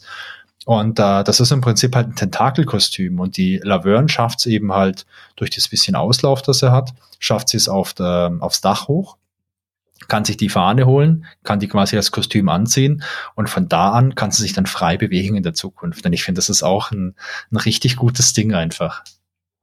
Ja, auf jeden Fall. Was mir gerade noch in den Sinn gekommen ist, ich habe gerade noch mal so ein bisschen in meinem, in meinem Hirn gekramt, ist äh, das kleine Rätsel mit der Mumie. Ähm, es gibt ja in der, in der Zukunft ähm, einen Schönheitswettbewerb. Und dachten wir erst, na gut, da müssen wir mit der Laverne teilnehmen. Ähm, was aber nicht so ganz geklappt hat. Und da weiß ich noch, haben wir uns die ganze Zeit überlegt, wie könnten wir das machen, dass wir diesen Schönheitswettbewerb ja eventuell teilnehmen oder auch gewinnen. Und äh, was man dann mit der, weißt du noch, was man mit der Mumie alles anstellen muss, so dass die am Ende fit ist für die ja, ähm, also der, genau, der Schönheitswettbewerb, äh, da können eben irgendwelche Tentakel, können da mit ihren Menschen dran nehmen und wie der schönste Mensch wird gewählt. Ich glaube, so, das ist der Background. Genau, da hat sich das Ganze umgedreht. Also der Schönheitswettbewerb ist von, also mit, mit Menschen, aber die Menschen gehören den Tentakeln. Also das ist wie, die halten die, glaube ich, wie Haustiere in der Zukunft. Ja, genau, das, das ist ja wie heute, hast du ja auch solche Wettbewerbe, wo dann irgendwelche Leute mit ihrem Hund hingehen, der irgendwie schön gestylt ist und dann gewinnst du da vielleicht einen Preis für den schönsten äh, Chichihuahua oder so. Ja, genau. Ich gehe da immer mit meinen Tentakeln hin und äh, ich vermute mal in ein paar Jahren gehen die da mit mir hin. Ja. ja, genau. Wir, wir finden dann die Mumie, die, äh, die Mumie ist auch noch so ein Relikt aus Maniac Mansion. Äh, die gibt's halt auch äh, in The Day of the Tentacle in jeder Zeit gibt's die. Und in der Zukunft finden wir die in irgendeinem Abstellzimmer. Das ist, glaube ich, so eine Art, weiß nicht, ja, so, so ein Abstellraum, irgendwie, wo irgendwelche alten Relikte drin sind. Da steckt die Mumie drin. Genau, und das erste, und, was äh, wir was gemacht haben, war, glaube ich, ähm, damit wir sie bewegen können, ziehen wir ihr Rollschuhe an. Richtig. Und dann können wir sie, dann, können wir sie durch den Gang schieben. Und dann müssen, haben wir nach und nach überlegt, wie wir sie schöner machen. Und da weiß ich noch, dass ich unsere Erinnerung ähm, so ein bisschen widersprochen haben. Das war ganz lustig. Also wir wussten zum Beispiel, die Mumie braucht irgendwelche Haare. Und ich, ich, ich weiß noch, wir haben die ganze Zeit ja. darüber diskutiert. Ich habe nämlich gesagt, ich wette, die Haare sind äh, irgendwie ein, sind aus einem Besen. Und du hast gesagt, die Haare, nein, das sind aus Nudeln. Und hört sich jetzt beides äh, nicht ganz so, hört sich ein bisschen, als wenn wir einen Schuss hätten. Aber ähm, ich weiß noch, du hattest am Ende recht. Und es waren Spaghetti. Es waren Spaghetti, genau. Und diese Spaghetti kamen dann auf den Kopf und sahen dann aber aus wie so ein Besen und mussten dann neu gestylt werden. Ich glaube, es war mit einer Gabel. Ja. Und diese Gabel, da wurden dann die Spaghetti hochgedreht und hatten dann den besonderen Look von Fleischbällchen. Ja, ja. ja und das ist, äh, das genau, und das, und das nächste Rätsel, was da noch war, die, die brauchte auch noch Zähne. Und ähm, Oh Gott, das verdammte Zahnrätsel. Ich glaube, da haben wir aber auch echt lang gebraucht. Das stimmt, ja. Ich wusste, wo die Zähne herkommen. Also mir war von Anfang an äh, aus der Erinnerung klar, die Zähne kommen von dem Pferd aus der Gegenwart. Nein, das war das Pferd aus der Vergangenheit. Da stand ein Pferd auf dem Flur. War das, oh Mann, siehst du, jetzt bin ich schon wieder durcheinander. Ich hätte geschworen, das Pferd ist aus der Gegenwart, aber du hast recht, ja. Genau, in der Vergangenheit im, äh, in der Villa, da ist halt einfach in einem Zimmer, da lebt halt einfach ein Pferd und zwar ein sprechendes Pferd. Und dieses sprechende Pferd hat wunderschöne Zähne. Wunder, wunderschöne Zähne. Und ähm, man muss sich vorstellen, das lebt halt in diesem Zimmer und da, wo die Zimmertür ist, da ist wie so eine Art Tresen. Und auf diesem Tresen äh, steht ein Glas und äh, das Pferd steckt seinen Kopf raus und man kann mit dem Pferd ein bisschen quatschen und äh, man bewundert diese Zähne, weil die sind wirklich schön. Und äh, das Pferd offenbart dann, dass das halt einfach künstliche Zähne sind, also das ist eine Prothese im Gebiss. Und wenn das Pferd pennt, dann äh, werden die Zähne vom Pferd vorher halt im, wie wird, wie funktioniert das eigentlich? Das Pferd hat doch keine Hand, oder? Hat doch Hufe. Egal. Aber das Pferd nimmt seine Zähne raus und packt die halt in das Glas rein, wenn es schläft. Und wir haben ewig gebraucht, bis wir drauf kamen, wie man diese verfluchten Zähne bekommt. Weißt du noch, wie es geht, Chrissy? Nee, ich bin gerade äh, gedanklich bei was anderem und zwar weiß ich noch, dass mir die ganze Zeit ein, ein, Lied durch den Kopf ging. Und jetzt ist mir eingefallen, was es war. Und das ist das Lied von Klaus und Klaus. Da steht ein Pferd auf dem oh Flur von 1984. Ja, ja, ein Pferd. Genau, richtig. ja, ein echtes Pferd auf dem Flur. Ja, ja, ein Pferd auf dem Flur. Wahrscheinlich. 84, sagst 84 du? Äh, und das Lied wurde veröffentlicht auf dem Album an der Nordseeküste. Ja, wahrscheinlich, wahrscheinlich Tim Schäfer und äh, Dave Grossman, die haben wahrscheinlich Deutschlandurlaub, Europatour gemacht wahrscheinlich, Europaurlaub. Dann waren die in Deutschland und haben das wahrscheinlich im Hotel einfach im, im Zimmer gesehen. Und ähm, also Fantheorie. Und ähm, dann kam das Pferd da rein, ja. Ja, aber da sieht man halt, was so Spiele mit einem machen, weißt du, dann, äh, klar, es geht um das Spiel, du willst dieses Rätsel lösen, aber dann kommen dir halt solche Gedanken äh, um die Ecke und dann musst du dich ja. damit erstmal wieder beschäftigen. Das finde ich ja so cool an diesen Adventure, dass es so viel hervorbringt. Ja, absolut. Also ich glaube, ähm, aber nein, ich weiß, äh, ja. zu deiner Frage zurückzukommen, nein, ich weiß leider nicht mehr genau, wie wir die Zähne bekommen haben. Also ich weiß, es gibt eine Möglichkeit, dass er legt die Zähne in das Glas aber nur, wenn er, schläft. Ja, wir müssen ihn schlafen lassen und äh, wir schaffen das durch dieses Signature-Item von Bernard. Der hatte dieses super, super langweilige Physikbuch und wir spülen das einfach in die Vergangenheit. Hoagie liest was aus dem Buch vor und das ist so ultra langweilig, dass das Pferd direkt einpennt. Ah, stimmt. Und ich wollte dir da, ich weiß noch, ich wollte dir damals was erzählen, wir brauchen Schlaftabletten oder wir brauchen irgendwas, ja, ja. irgendein Pulver oder wir brauchen irgendwie einen Hammer, um mir auf den Kopf zu hauen. Also ich glaube, wir hatten die wildesten Ideen, äh, damit er unbedingt ja. schläft und ich glaube, du kamst dann auf die Idee und hast gesagt, komm, wir lesen ihm einfach was vor oder? Also ich, ich möchte zu meiner Verteidigung sagen, ich kam nicht einfach auf die Idee. Ich habe in alter Adventure-Manier einfach nochmal alle Gegenstände mit dir zusammen durchgeschaut und bei diesem Buch, das wir von Anfang an hatten, hat dann, glaube ich, einfach der Bernard gesagt, oh, das ist super langweilig, bla bla bla. Und ich glaube, dann kam irgendwie so der Gedankenblitz, hey, langweilig, puh, was passiert denn, was langweilig ist? Und wie waren das damals im Physikunterricht? Hm, ich glaube, das haben wir aber ständig gemacht. Äh, wenn wir nicht weiter wussten, einfach alle Gegenstände durchgeguckt und dann meistens Adventure ist ja irgendwas dabei. Und äh, ja, zweite Manier, wir nehmen ja sowieso alles mit, was wir haben. Also muss irgendwas ja. passen. Da auch der Klassiker, um den, um äh, den Rückgriff zu kriegen, der Kaugummi auf dem Boden äh, wird natürlich mit einem Brecheisen gelöst, mit was auch sonst. Ja, und um den, halt um die Münze aus dem Kaugummi zu kriegen, glaube ich, nimmt er den Kaugummi noch mal in den Mund, oder? Genau, die Münze rauszubekommen, mit der Kaugummi nochmal richtig gut durchgekaut und dann hat man diesen einen Quarter. Hm. Ist ja eigentlich ganz einfach, ist ja wie im echten Leben. Bre immer, immer, ein Brecheisen dabei, immer ein Kaugummi auf dem Boden lösen und dann die Münze. Retten. Ja, du musst halt einfach darauf achten, dass du Hosen trägst mit halt sehr, sehr tiefen Hosentaschen, dass du halt auch so ein Adventure-Inventar vernünftig unterbringst. Ja. Das ist halt das A und O einfach. Ja, last but not least habe ich hier auf meinem Zettel noch eine, eine kleine äh, Sache hier aus der Story, die auch noch echt spannend oder lustig finde. Und zwar, ähm, wir haben ja am Anfang irgendwann mal schon vom Dr. Fred eine Anleitung bekommen, wie wir so eine super Batterie bauen. Und ähm, ja, diese Anleitung, die schicken wir in die Vergangenheit, denn da brauchen wir halt die Energie für den Chrono John, aber es gibt halt weit und breit keinen Generator oder so. Und ähm, so die Lösung an sich, die ist eigentlich relativ einfach. Wir bauen diese Batterie, wenn die fertig ist, packen wir die äh, beim Ben Franklin an, äh, an Drachen hin, der lässt einen Drachen steigen, der macht so Wetter. Ist das der Ben Franklin? Ja, ich glaube. Ben Franklin. Ben Franklin, der macht so Wetterexperimente, da können wir dem einfach ein bisschen assistieren. Wir machen diese Batterie an so einen Drachen hin, dann kommt ein Blitzschlag und die Batterie wird aufgeladen, Batterie kommt an Chronoton und alles ist fertig. Schwierig ist allerdings, diese Batterie herzustellen, denn wir brauchen halt drei Sachen. Öl, Gold und ähm, Essig. Ähm, das Öl ist easy, das finden wir irgendwo. Das Gold ist auch nicht so schwer. Es gibt so eine goldene Feder bei den Gründervätern, die können wir irgendwann mal mopsen, aber der Essig ist schwierig. Und da kommt auch wieder so ein, Chrissy, sag's bitte nochmal temporales Paradoxon. Ist es richtig? Ja, ist richtig. Okay. Aber ich glaube, es heißt temporales Paradoxa. Das ist die Mehrzahl von. Ja, ja, aber ich will halt das Singular ist. Ja, dann Doxon. Paradoxon, ja. Okay, warte mal, das schneiden wir dann raus. Ähm, ja, und hier kommt auch wieder so ein temporales Paradoxon zum Tragen, nämlich äh, wie entsteht eigentlich Essig? Oder wie kann Essig entstehen? Beispielsweise kann Essig entstehen, wenn Wein sehr alt wird. Und äh, deswegen schicken wir eine Flasche Wein, die wir finden, in die Vergangenheit zum Hoagie. Der Hoagie nimmt diese Flasche und es gibt ähm, in der Vergangenheit wird gerade so eine Zeitkapsel fertig gemacht.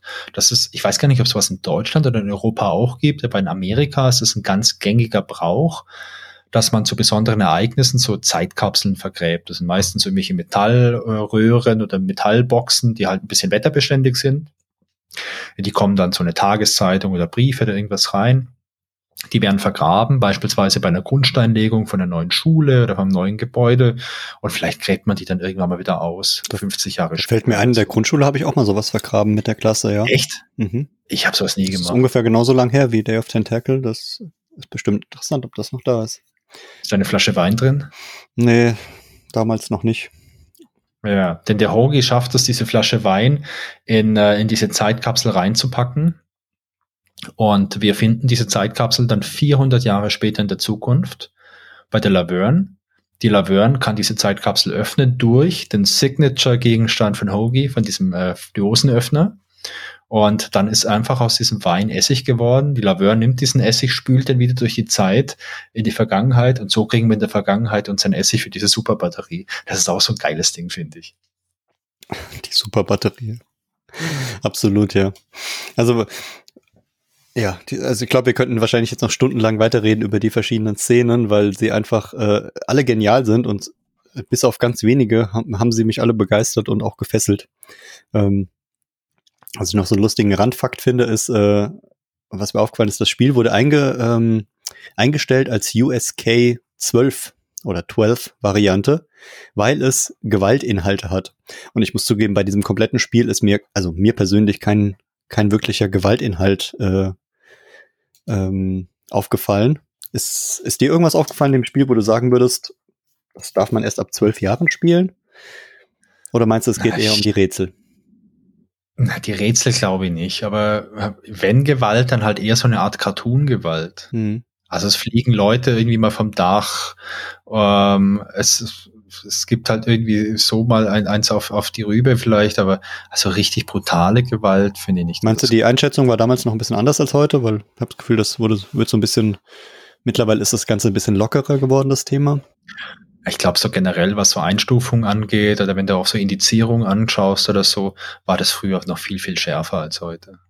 Ich glaube schon, dass sich ähm, dass man sich da erstmal ein bisschen dran gewöhnen musste. Und das so ein Medium wie ein Computerspiel, das war halt auch Anfang der 90er noch relativ neu. Mhm, ja, das stimmt. Also spannend ist natürlich dann vielleicht das auch am Schluss von der Story äh, nochmal kurz zu erwähnen, wie das Spiel überhaupt ausgeht.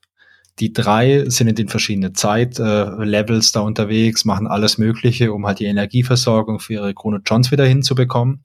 Und der Bernard, der schafft so einen Diamanten zu besorgen. Der ist zwar relativ teuer, aber Bernie, der hat so ein paar Kniffe raus, wie er Geld besorgt, wie er Geld auf das Schweizer Konto von Dr. Fred transferieren kann, um dann einfach im Teleshopping für, keine Ahnung, 100 Millionen Dollar oder so einen riesengroßen Spezialdiamant zu kaufen, mit dem man einfach souveräne Zeitreise durchführen kann. Der Diamant kommt in die Zeitmaschine, Dr. Fred drückt noch auf den richtigen Hebel und plötzlich sind äh, Hoagie und Bernie und die Laverne alle wieder vereinigt in der Gegenwart. Ähm, was dann passiert ist, äh, Purpur-Tentakel ist in der Gegenwart ja auch immer noch da. Der bekommt es mit und Purpur-Tentakel schnappt sich einen von den Chrono Johns, um damit abzuhauen. Das grüne Tentakel schnappt sich danach auch noch einen von den Chrono Johns, um, äh, um das quasi zu verhindern und um Purpur zu verfolgen. Ähm, jetzt ist nur noch ein Chrono John übrig. Äh, in Anbetracht der Lage äh, entscheiden sich dann Laverne, äh, Bernard und der Hoagie gemeinsam in den einen Chronoton zu steigen, um wie am Anfang schon geplant, einen Tag zurückzureisen und Purpur-Tentakel einfach äh, aufzuhalten, damit er halt nicht von diesem Abwasser trinkt. Der Dr. Fred, der warnt dann auch noch ein bisschen und macht, glaube ich, auch noch so eine Anspielung auf die Fliege. Das ist dieser uralte Film, wo jemand auch so eine, so eine Maschine erfunden hat, wo sich dann so Gene irgendwie vermischen von der Fliege und von einem Menschen. Und zack, die reisen einen Tag zurück und genau das passiert. Aus Chrono John steigt einfach nur noch ein Wesen aus mit drei Köpfen. Und zwar mit dem Kopf von Bernard, von Laverne und von, äh, von Hoagie. Die schaffen es dann, äh, aber das Purpur-Tentakel zu besiegen. Das Purpur-Tentakel hat äh, aus der Zukunft dann auch noch Verstärkung geholt und es sind auf einmal ganz viele Purpur-Tentakel da. Äh, die fesseln auch den Dr. Fred, ähm, aber letztendlich ähm, ist halt dieses, dieser, dieser Anführer vom Purpur-Tentakel, der wird ein bisschen provoziert, der schießt dann mit seiner Laserpistole, der Laserstrahl, der reflektiert an dem Stirnreflektor vom Dr. Fred und schrumpft äh, das große Tentakel und äh, dann wird es einfach kaputt getrampelt und alles ist in Ordnung. Und ich finde, das ist auch ein schönes Ende irgendwie von dem Spiel, weil das halt auch so absurd ist und äh, es dann doch irgendwie so ein Happy End gibt. Und ganz am Schluss kommt der Abspann und ganz am Schluss vom Abspann sieht man, äh, wie die amerikanische Fahne weht. Und es ist die Tentakelfahne. Denn was man damals in der Vergangenheit angestellt hat, hat halt immer noch eine Auswirkung. Ja, stimmt. Und äh, das Ende ist wirklich so, wie du es gerade beschrieben hast. Das ist sehr, ja, versöhnlich. Also es ist nicht so, dass man sagt, oh, schade, das Spiel ist vorbei, sondern sie haben es wirklich zu einem richtig schönen Happy End gebracht. Und ja, man ist schön, man ist froh, es geschafft zu haben und ähm, ja, geht irgendwie mit einem positiven Gefühl raus. Das ist ja auch nicht bei jedem Spiel so. So, und äh, da wir die Story jetzt äh, ausgiebig einmal beleuchtet haben und ähm, ja die verschiedenen Charaktere durchhaben, die verschiedenen Zeitzonen ähm, und der Wolfgang eben so wunderschön das Ende des, des Spiels beschrieben hat, was ja ein klassisches Happy End ist, wollen wir einmal zum Thema Technik kommen. Wolfgang, gibt's irgendwas, was dir bei der Technik als allererstes einfällt? Ja, was mir einfällt als allererstes ist natürlich, das ist ein klassisches Scum-Game. Scum hört sich erstmal so ein bisschen komisch an, oder? Ja, Scum äh, hört sich an wie Betrug. Das ist ja auch Scum. Genau, und es, es steht äh, aber für Script Creation Utility for Maniac Menschen. Und ich finde es ja eigentlich ganz cool, dass sozusagen eine, eine Programmiersprache, Umgebung, ein Werkzeug extra entwickelt wurde für ein Spiel und dass auch der Spielname mit inbegriffen ist. Also, keine Ahnung, irgendwie aus der, aus heutiger Sicht genial. Ja. Kannst du, kannst du ein bisschen erklären, was äh, Scum eigentlich ist? Ähm, ja, also ist eine, ist eine Software, die äh, 1987 entwickelt wurde von äh, Ron Gilbert und Eric Willmander, würde ich mal sagen, auf Englisch ausgesprochen. Ja, die haben sie extra für Lucas Film Games produziert damals, um halt ja Click and Point äh, oder Point and Click Adventure zu programmieren. Beides. Beides. Point and Click. Point, Click, Click, Click Adventure, Point and Click. Also alle möglichen Variationen haben die damit entwickelt. Äh, ja, wurde halt speziell ähm, hergestellt, sozusagen von LucasArts für LucasArts. Und in der Version 1, ähm, oder nee, ach, es gab keine Version 1, sondern da war ich viel zu spät. Version 0 wurde sie für den C64 entwickelt. Ähm, war auch mein erster Computer, deswegen habe ich äh, da eine besondere Leidenschaft für. 1987 haben sie die entwickelt und mit Scum dann direkt Maniac Menschen auch programmiert. Ähm, für, für die Leute, die sich heute so ein bisschen mit Programmieren auskennen, ist von der Struktur, ähnelt es ein bisschen äh, JavaScript, ist halt gedacht, um mit einfachen Mitteln ähm, die Figuren zu steuern und verschiedene, ja, wie soll man es denn beschreiben, so wie, wie, die, wie die Aktoren sich bewegen, wie die Kameraszenen sind, wie die Bildwechsel sind. Ähm, ja, um, um das sozusagen in englischer Sprache gut auszudrücken, so dass theoretisch auch Leute das machen könnten, ähm, die keine Programmierer sind. Das ist ja bei vielen Programmiersprachen auch heute noch der Ansatz, dass man sagt, hey, wenn man der englischen Sprache mächtig ist und so ein bisschen die Syntax kann, könnte man damit ein Skript entwickeln. Davor war ja immer das Problem, dass wenn man halt so ein Game entwickeln wollte, ja, dann musste man ja Softwareentwickler sein. Und für Designer oder so, die mussten halt auch immer alle noch programmieren können. Und äh, das ist schon vereinfacht worden durch so eine Umgebung wie Scum. Genau, und äh, ich finde es halt cool sozusagen, dass es keine Programmiersprache gab, auf der sie dann aufgebaut haben, sondern dass sie halt dafür ihre eigene Programmiersprache oder eher eine Skriptsprache entwickelt haben, die dann äh, am Ende wieder in den Bytecode übersetzt wurde. Und ähm, ja, damit halt etwas geschaffen haben, um, um sozusagen ihr eigenes, sich ihr eigenes Leben leichter zu machen und halt auch die Leute zu involvieren, die dann ähm, damit diese Games entwickeln. Ähm, es gab insgesamt acht Versionen von Scum und The Day of Tentacle ist, jetzt darf ich nicht lügen, in Version 6 entstanden von 8. Das heißt, das war schon eine fortgeschrittene Variante. Genau, Version 6 äh, ist dann von 1993. Im gleichen Jahr ist dann zum Beispiel auch noch Sam Max entstanden, was bestimmt einige kennen. Und ja. Großartiges Spiel. Absolut. Und ja, nach Version 8 äh, haben sie dann nicht mehr weitergemacht und haben einen, einen Nachfolger benannt, zu dem wir bestimmt in der späteren Folge nochmal kommen. Ähm, heutzutage ist es so, dass für die aktuelle Version, die wir hier gespielt haben, das Day of Tentacle Reloaded, gab es eine Portierung, die nennt sich Scum VM, also VM für Virtual Machine, ähm, damit das Spiel auch auf weiteren, ja, wie nennt man es denn, weiteren Computern oder weiteren Umgebungen äh, gespielt werden kann. Ist, glaube ich, auch eine mittlerweile auf fast allen Plattformen mögliche ähm, ja, virtuelle Maschine, die da laufen kann. Ja. Ja, ich, ich finde so eine, eine super spannende, wichtige Sache bei Scum ist, ähm, die haben ja einen genialen Schachzug gemacht. Also nicht nur dadurch, dass die irgendwie ein Tool entwickelt haben, mit dem es äh, leichter war, in der Firma, also bei Lucas Games oder bei, bei Lucas Arts oder Lucas Film damals noch äh, Adventures zu entwickeln, sondern du hast es gerade auch schon mal erwähnt, irgendwie so plattformunabhängig oder Plattform. Das Geile war ja, durch Scrum konnte man ja das Spiel, die Spielelogik unabhängig von irgendwelchen Systemen entwickeln. Also man hat früher, wenn man ein Spiel entwickelt hat für ein C64 und wollte das danach noch irgendwie auf dem Amiga haben, dann musste man das nochmal komplett neu programmieren und konnte vielleicht ein paar Grafiken übernehmen. Aber so die Spielelogik musste komplett neu programmiert werden. Und mit Scum war es einfach so, man hatte so einen kleinen Teil, der musste für jede Plattform einmal entwickelt werden, also einmal für den C64, einmal für den Amiga, einmal für den PC. Und die Spieledaten mit der ganzen Logik, den Sounds, den Animationen, die haben überall dazugepasst. Und das war halt ein genialer Schachzug, den die damals gemacht haben, denn danach konnte man ein Spiel einmal entwickeln und halt gleichzeitig auf verschiedenen Systemen einfach veröffentlichen und musste da nicht nochmal super, super viel Arbeit reinstecken, um das halt überall anzupassen. Genau, und äh, Day of Tentacle selbst gab es einmal in der klassischen PC-Version, wurde aber auch im gleichen Jahr noch in der Mac-Version veröffentlicht. Und die Spiele davor gab es auch für ein Amiga, das wurde dann nicht auf dem Amiga veröffentlicht.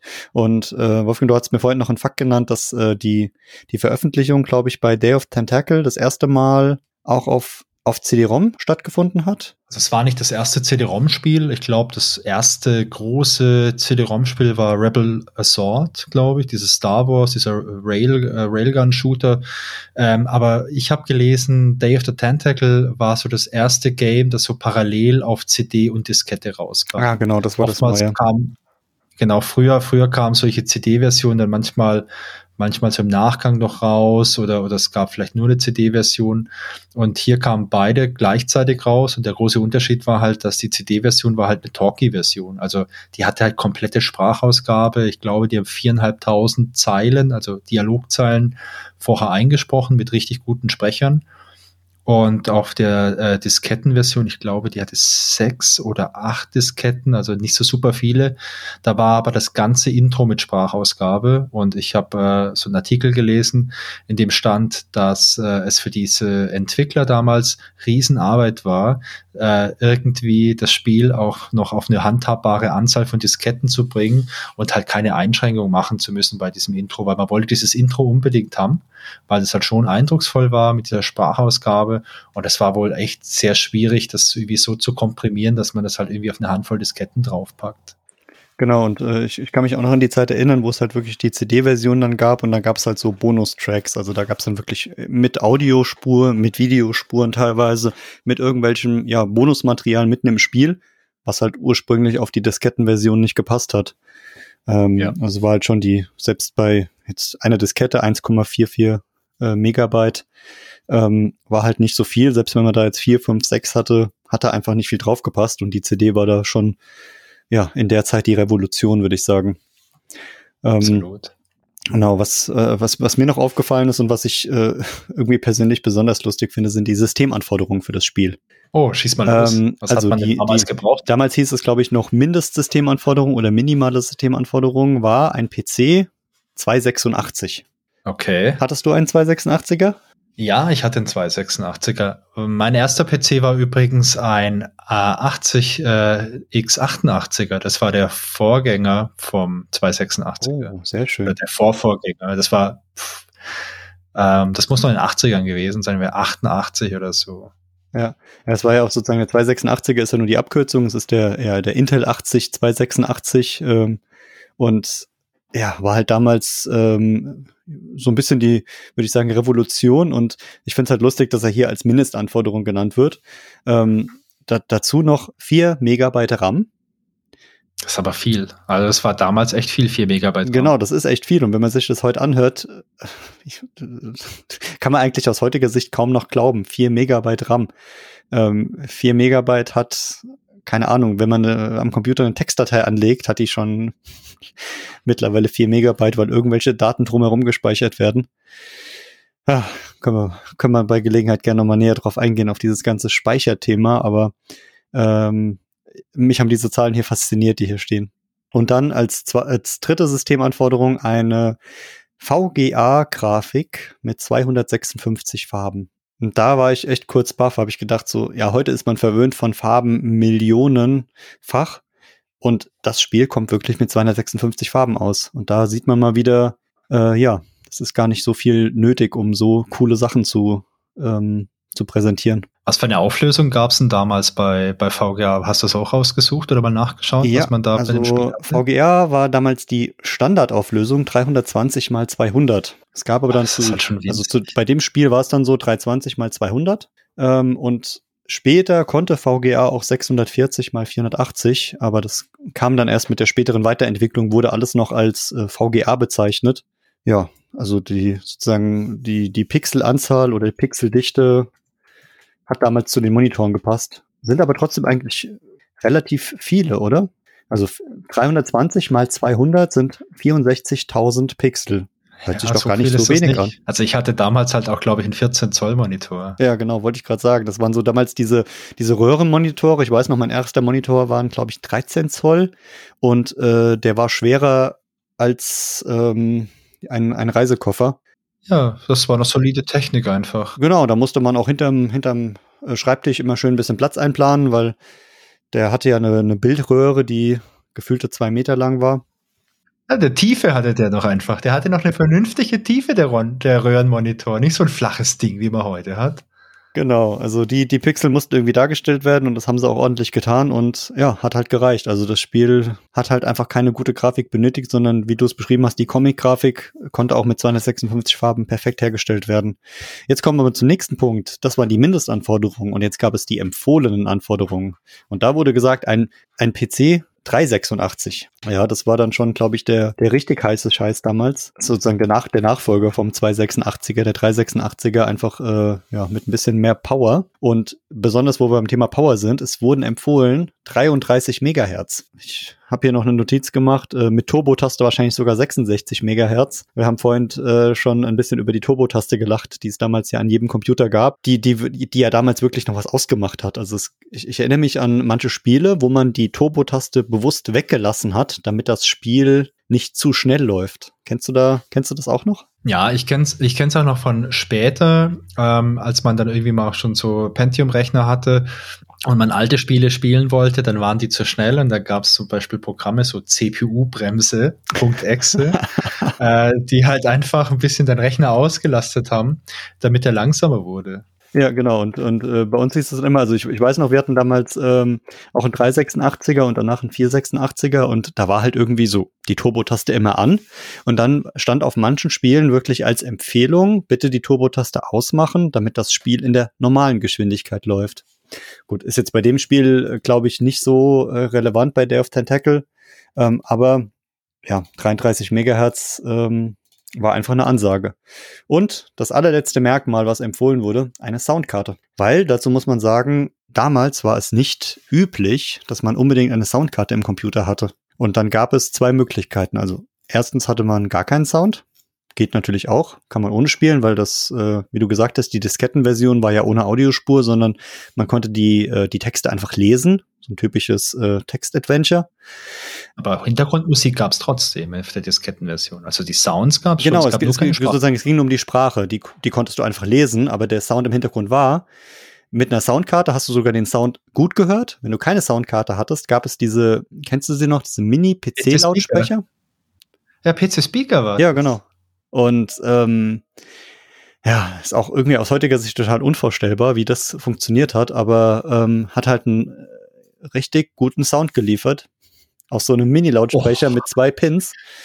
Ähm, also ich würde sagen, ich würde sagen, mein lieber Christian, das ist, äh, das ist doch eine Erinnerung, die du hast, denn damals hatten wir ja nichts außer dem PC-Speaker, aber eigentlich war der von der Qualität schon richtig schön schlecht. Ja. Also wenn du das, wenn du das nochmal anhörst, irgendwie auf YouTube gibt es so Videos oder so, wo man sich PC Speaker nochmal anhören kann man kann da schon was erkennen, aber. Nee, ich, ich habe versucht, so viel Ironie wie möglich reinzulegen, aber äh, ich, ich erinnere mich damals, das Einzige, was er konnte, war so ein paar schlechte MIDI-Sounds abspielen. Meistens hat er gekratzt und ähm, wenn man sich davon Bilder mal anguckt, ja, ist halt wirklich so ein MIDI-Lautsprecher, der da irgendwie dran ist. Und eigentlich war der PC-Speaker ja auch nicht gedacht, um Ton auszugeben, sondern nur, um Piepgeräusche auszugeben, wenn irgendwas am Computer nicht gestimmt hat.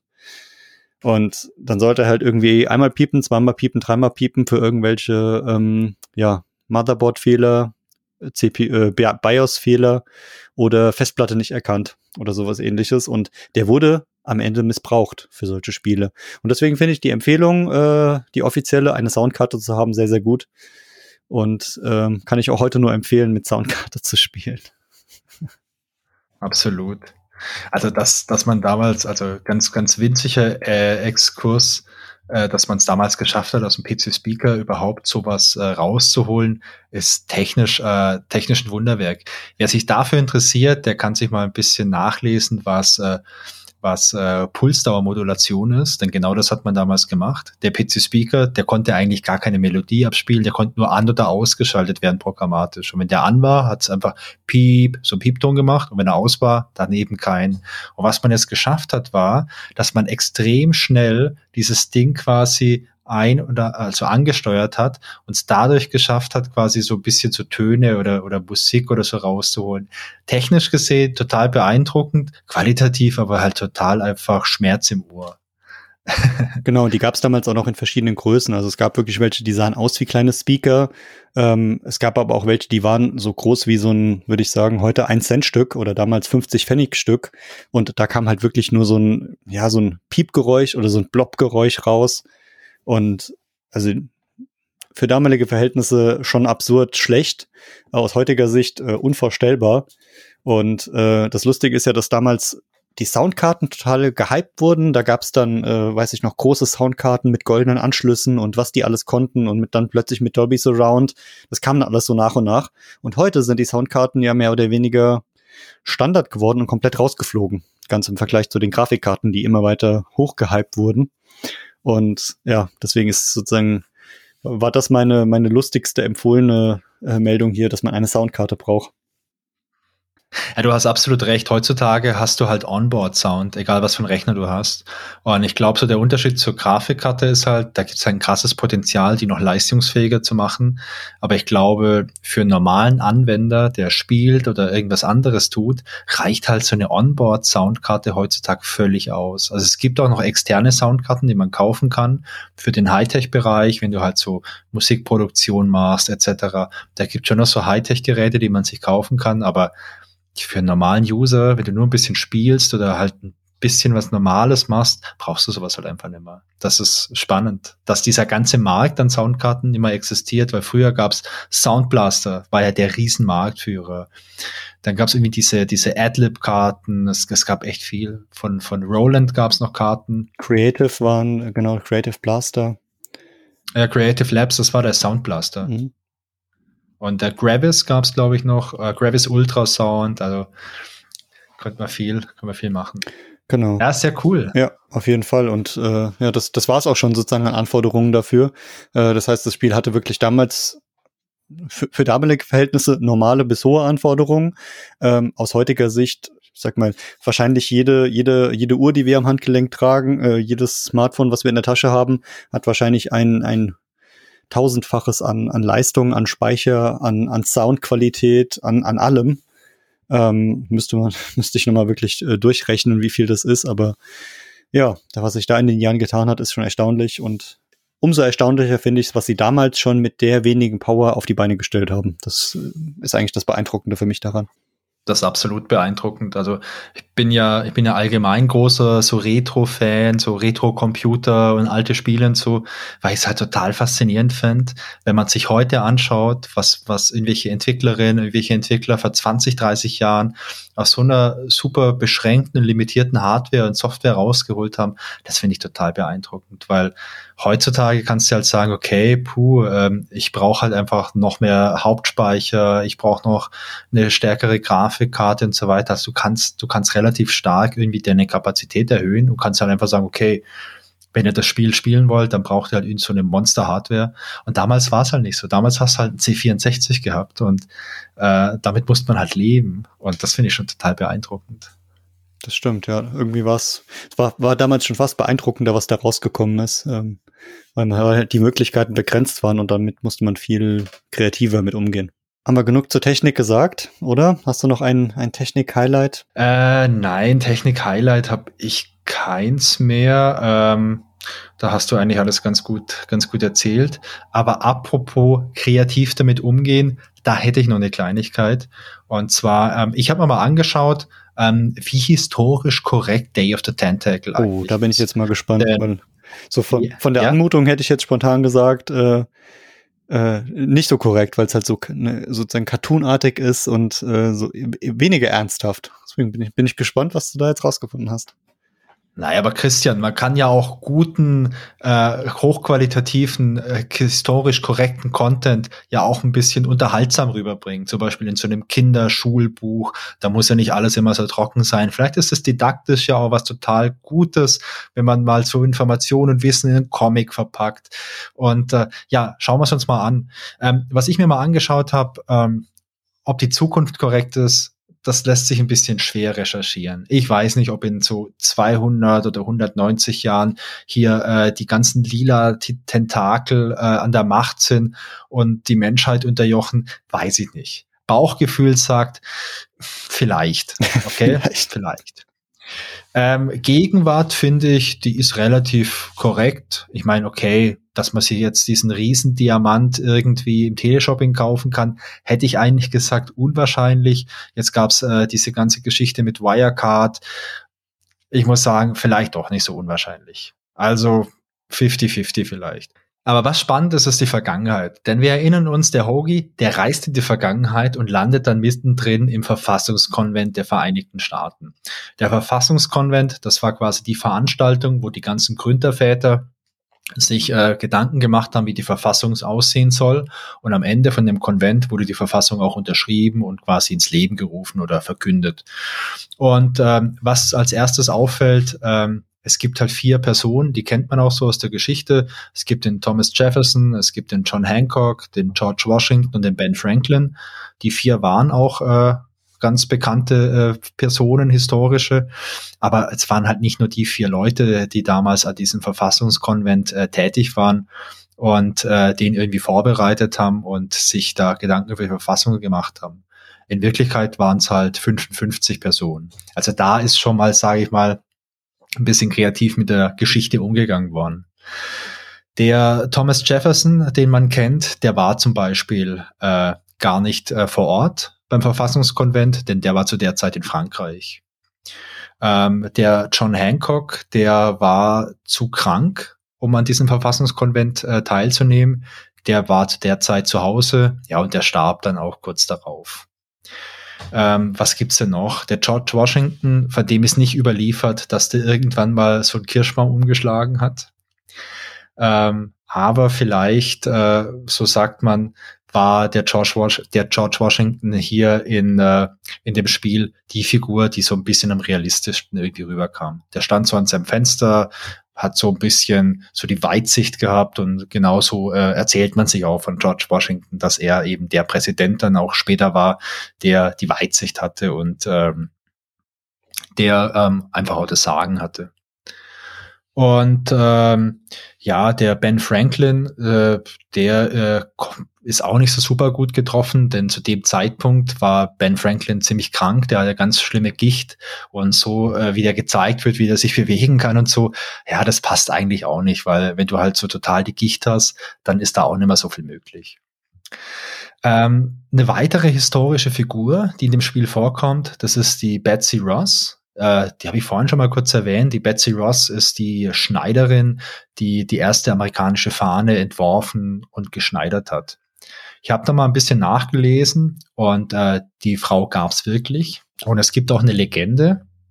Und die Legende besagt, dass die äh, Betsy Ross irgendwann mal 1776 Besuch bekommen hat von George Washington und noch von ein paar anderen Leuten von so einem Kongress äh, und man sich da über, unterhalten hat über, über die Fahne und dass die Betsy Ross äh, tatsächlich diesen ersten Prototypen oder diesen Entwurf von der Fahne gefertigt hat. Es ist bis heute aber nicht wirklich bewiesen, ob das stimmt. Und äh, das Ganze basiert halt einfach auch ein bisschen auf Hörensagen. Aber ich würde sagen, für das Spiel ist das schon realistisch genug. Was ich noch nachgeschaut habe, so ein ganz zentrales Element ist ja diese Vorschlagsbox, wo wir dann diesen Staubsaugerprospekt reinwerfen, damit wir in der Zukunft den Staubsauger haben. Die gab es nie. Also es gibt keine Nachweise, es, es gibt keine Berichte darüber, dass es so eine Vorschlagsbox für die Verfassung gab. Und leider gibt es in der Verfassung der Vereinigten Staaten auch kein, äh, keine Klausel, die irgendwie vorschreibt, dass in jedem amerikanischen Keller ein Staubsauger sein muss. Das stimmt leider auch nicht. das wäre ja echt äh, äh, zu, zu getreu gewesen, oder? Also vom, vom Spiel her, wenn, wenn das stimmen würde, das, das, das wäre, das, das wäre faszinierend. Ja, wäre fast so faszinierend wie äh, wenn unsere, was heißt unsere, wenn die amerikanische Fahne aussehen würde wie ein Tentakel, das fände ich noch fast ein bisschen beunruhigender. Stimmt, aber was, was ich gerade noch gesehen habe, dass die erste, erste Flagge, die wirklich produziert wurde von Betsy Ross, also angeblich, äh, 13 Sterne und 13 Streifen hatte für 13 Kolonien. War mir neu. Da kann man richtig noch was lernen hier heute. Ah, da kann ich dir vielleicht noch mal kurz hier ein bisschen Wissen droppen. Also die 13 Kolonien, das waren ja die äh, 13 Kolonien, die es damals, die die Unabhängigkeit erklärt hatten, diese britischen Kolonien waren 13 Stück, die waren alles so äh, an der Ostküste gelegen. Und ich weiß nicht, ob du vielleicht äh, The Hunger Games gelesen hast oder, oder vielleicht den Film auch gesehen hast. Nee, sag mir nichts. Ähm, wie heißt denn der auf Deutsch? Äh, die Tribute von Panem. Ah, okay, nee, habe ich nicht gesehen, leider. Ah ja, das ist ein dystopischer Film, in dem greifen die auch diese 13 Kolonien auf ja, ist ein Wissenspodcast einfach. Also wir nehmen halt diesen Bildungsauftrag ähm, total ernst einfach. Ja, auf jeden Fall. Sehr, sehr viel gelernt. Vielen Dank dafür. Sehr gerne, sehr gerne. Ähm, ja, das waren so ein paar, die, paar von den historischen Fakten, die ich mir mal so ein bisschen angeschaut habe. Und ja, ich meine, es überrascht mich jetzt nicht, dass das alles nur so ein bisschen locker, lose mit zu tun hat. Aber ich finde es trotzdem ganz, ganz nett, dass man hier ähm, so diese ganzen Anleihen irgendwie reingebracht hat in das Spiel. Ja, last but not least, äh, Chrissy, hast du noch ein bisschen Energie für ein bisschen Trivia? Ja, auf jeden Fall. Denn ich bin riesen Trivia-Fan. und wer weiß, wenn irgendwann mal wieder ein Pub-Quiz irgendwo stattfindet und du dabei bist und, es, und äh, der Quizmaster sagt, hey, nächste Runde, da geht's mal um The Day of the Tentacle, dann kannst du sagen, hey geil, ich kenne die ganze Trivia und ich werde hier volle Punktzahl abräumen. Äh, ja, da, dazu musst du wissen, ähm, äh, da Fun Fact am Rande, äh, ich bin seit Jahren ein riesen Quiz-Freund und Quiz-Fan. Ähm, also, wenn, wenn wir in der Freizeit Fernsehen gucken, ähm, was man, ich weiß gar nicht, nennt man das heute noch Fernsehen? Ähm, TV, TV sagt man, glaube genau, ich. Genau, TV, TV. Also wenn man irgendetwas auf einem flimmernden Gerät guckt, äh, ist es bei uns mittlerweile nur noch Quiz-Shows, weil es irgendwie eine, eine es ist so ein bisschen, wie soll man das sagen, es, es läuft nebenbei. Ja. Aber trotzdem kann man aktiv zuschauen, man kann miträtseln, das ist dieser aktive Part, der mir total Spaß macht und man lernt richtig viel dabei. Also was ich in den letzten Wochen, Monaten und Jahren aus Quizshows alles mitgenommen habe, ist der Hammer und mittlerweile habe ich echt schon ein bisschen Bock in so einem wenn mal irgendwann wieder Pub-Quiz ist, mal teilzunehmen, einfach mal um zu wissen, hey, was weiß ich denn überhaupt alles? Wo sind denn überhaupt die Lücken? Und äh, deswegen äh, stichst du da genau in eine richtige Lücke. Ich stehe total auf Trivia mittlerweile. Ähm, Perfekt. Weil diese, diese Kombination und dieses Transferwissen, was man da aufbaut, finde ich genial. Früher war ich auch so ein Filmegucker und Serienjunkie, heute bin ich nur noch ein Quiz-Fan. Deswegen würde ich sagen, leg los. Ja, gleich. Also ich weiß ja nicht, ob du es wusstest, aber ich bin ja, äh, ich bin ja Teil einer Pubquiz-Mannschaft, äh, die auch schon mal, die auch schon einmal ein Pubquiz gewonnen hat. Und ja, da gab es auch andere Teams. Ähm, und äh, ich schaue im Fernsehen, also ich schaue kein Fernsehen, ich habe auch keinen Fernsehanschluss, weil der mal kaputt gegangen ist vor. Das, das meinte ich gerade damit. Wir gucken Fernsehen, aber ohne Fernsehanschluss. Deswegen, ich ja. habe nach den Worten gesucht, aber ja, wir gucken, ja. wir gucken Quizshows, auf, egal auf welchem Gerät und egal zu welcher Uhrzeit. Mega. Ja, also ich habe eigentlich Kabelfernsehen, aber das ging irgendwann mal kaputt. Da ist ein Wackelkontakt und ich habe es halt nie repariert. Ähm, ich schaue mir keine Quizshows an. Ich bin halt eher so Team äh, Doku. also äh, bin ganz großer Doku-Fan. Also wenn du mal wissen willst, irgendwas über Ölbohrplattformen oder so oder Riesen-Supertanker, einfach fragen. Okay, äh, Trivia. Ähm, bekanntester Trivia-Fact von The Day of the Tentacle ist natürlich, dass Maniac Mansion in der Original C64-Version enthalten ist. Und zwar trifft man äh, in einem der äh, Zimmer in der Gegenwart, da steht ein äh, alter Computer, wo wenn der Bernard sich den anschaut, sagt er, oh, du hast ja irgendwie nur 64 Kilobyte Speicher, bla bla bla. Und wenn man den benutzt, dann landet man in Maniac Mansion und kann das Spiel spielen. Aber das ist äh, so bekannt. Ich glaube, das stand auch auf der Originalpackung von Day of the Tentacle drauf, dass Maniac Mansion irgendwie äh, beinhaltet ist. Aber genau, das wurde damals verkauft. Das weiß ich nämlich auch ja? als zwei Spiele zum Preis von einem. Das wurde ah, so beworben okay. und äh, es steht wirklich in der An also es gibt es gibt so einen Satz, da steht drinne, äh, man muss als Bernhard in den ersten Stock gehen zu Eddie äh, und ja. muss dort auf Computer benutzen drücken. Ah, und ähm, ja. ja. dann landet man im Original Maniac Mansion, was da ja, weiß nicht, ob es versteckt ist, aber es wurde wirklich so beworben. Also ich habe mir, ich habe eine Anzeige gefunden, wo, wo, wo stand, äh, hier zu kaufen zwei Spiele zum Preis von einem. Das ja. Ich hatte leider keine Packung damals, die ist irgendwie abhanden gekommen. Ich hatte nur so handbeschriftete Disketten damals. Die, die ja, Sicherheitskopie meinst du, die du benutzt hast? Ja, ja. Ja. Okay, nächster Trivia-Fact. Äh, der Hersteller von Dave the Tentacle, das war ja damals LucasArts und ähm, LucasArts oder den Namen Lucas verbindet man ja wahrscheinlich auch direkt mit Star Wars und deswegen verwundert es auch nicht, dass diverse Star Wars-Anspielungen, ja, die jetzt nicht so super versteckt sind, in dem Spiel drin sind. Zum Beispiel im Büro von Dr. Fred, da gibt's einen Darth Vader-Kalender. Dann im Zimmer vom grünen Tentakel, da steht ein Stormtrooper-Helm im Regal. Dann äh, als Bernard diese ganzen Münzen aus dieser aus diesem Kaugummiautomaten rauszieht, die er später in den Trockner reinsteckt, äh, da freut er sich total, dass er so ein Quarter findet von 1977. 77 kam Star Wars auf den Markt und äh, du möchtest ja diesen Diamanten kaufen und äh, dafür musst du die Nummer vom Teleshopping anrufen und die Nummer ist 1800 Star Wars. Also fand ich ganz lustig. Genial. Dann äh, in einem der Zimmer hängt ein Bild, äh, auf dem äh, Max drauf ist, aus Salmon Max, das ist ein anderes Adventure. Max ist dieser weiße Hase. Da sieht man irgendwo ein Bild. Ganz lustig. Im Remake von Monkey Island, anderes Spiel, das äh, Original Monkey Island kam ein bisschen, äh, kam früher raus. Im Remake von Monkey Island ähm, gab's äh, gab's auch eine Stelle, ähm, an der es eigentlich einen Cameo-Auftritt gab von Sam und Max, also im Original tauchen da irgendwo mal Sam und Max auf, ähm, weil LucasArts zu dem Zeitpunkt, als das Remake gemacht wurde, aber keine Rechte mehr dran hatte, denn Sam und Max ist eigentlich eine, heißt ein Comic von, von, von einem anderen Autor einfach, wo man damals halt eine Lizenz hatte für das Spiel. Als das Remake von Monkey Island auf den Markt kam, hatte man die Lizenz nicht mehr und dann hat man diesen Cameo-Auftritt ersetzt durch äh, zwei Purpur-Tentakel anstatt Sam und Max. Da äh, trifft sich das vielleicht. Das ist so quasi so dieses magische Dreieck aus Monkey Island, Sam Max und Day of the Tentacle. Sehr cool. Dann äh, ja, noch was, noch was Spannendes. Ähm, in der Vergangenheit findet ja der Hoagie diese Spaghetti, die werden dann durch, äh, durch den Chronoton durchgespült in die Zukunft. Durch diesen Spülprozess werden die Spaghetti halt weich. Und dadurch haben wir in der Vergangenheit halt quasi gekochte oder weiche Spaghetti, aus der wir, aus denen wir äh, diese Frisur für die Mumie machen.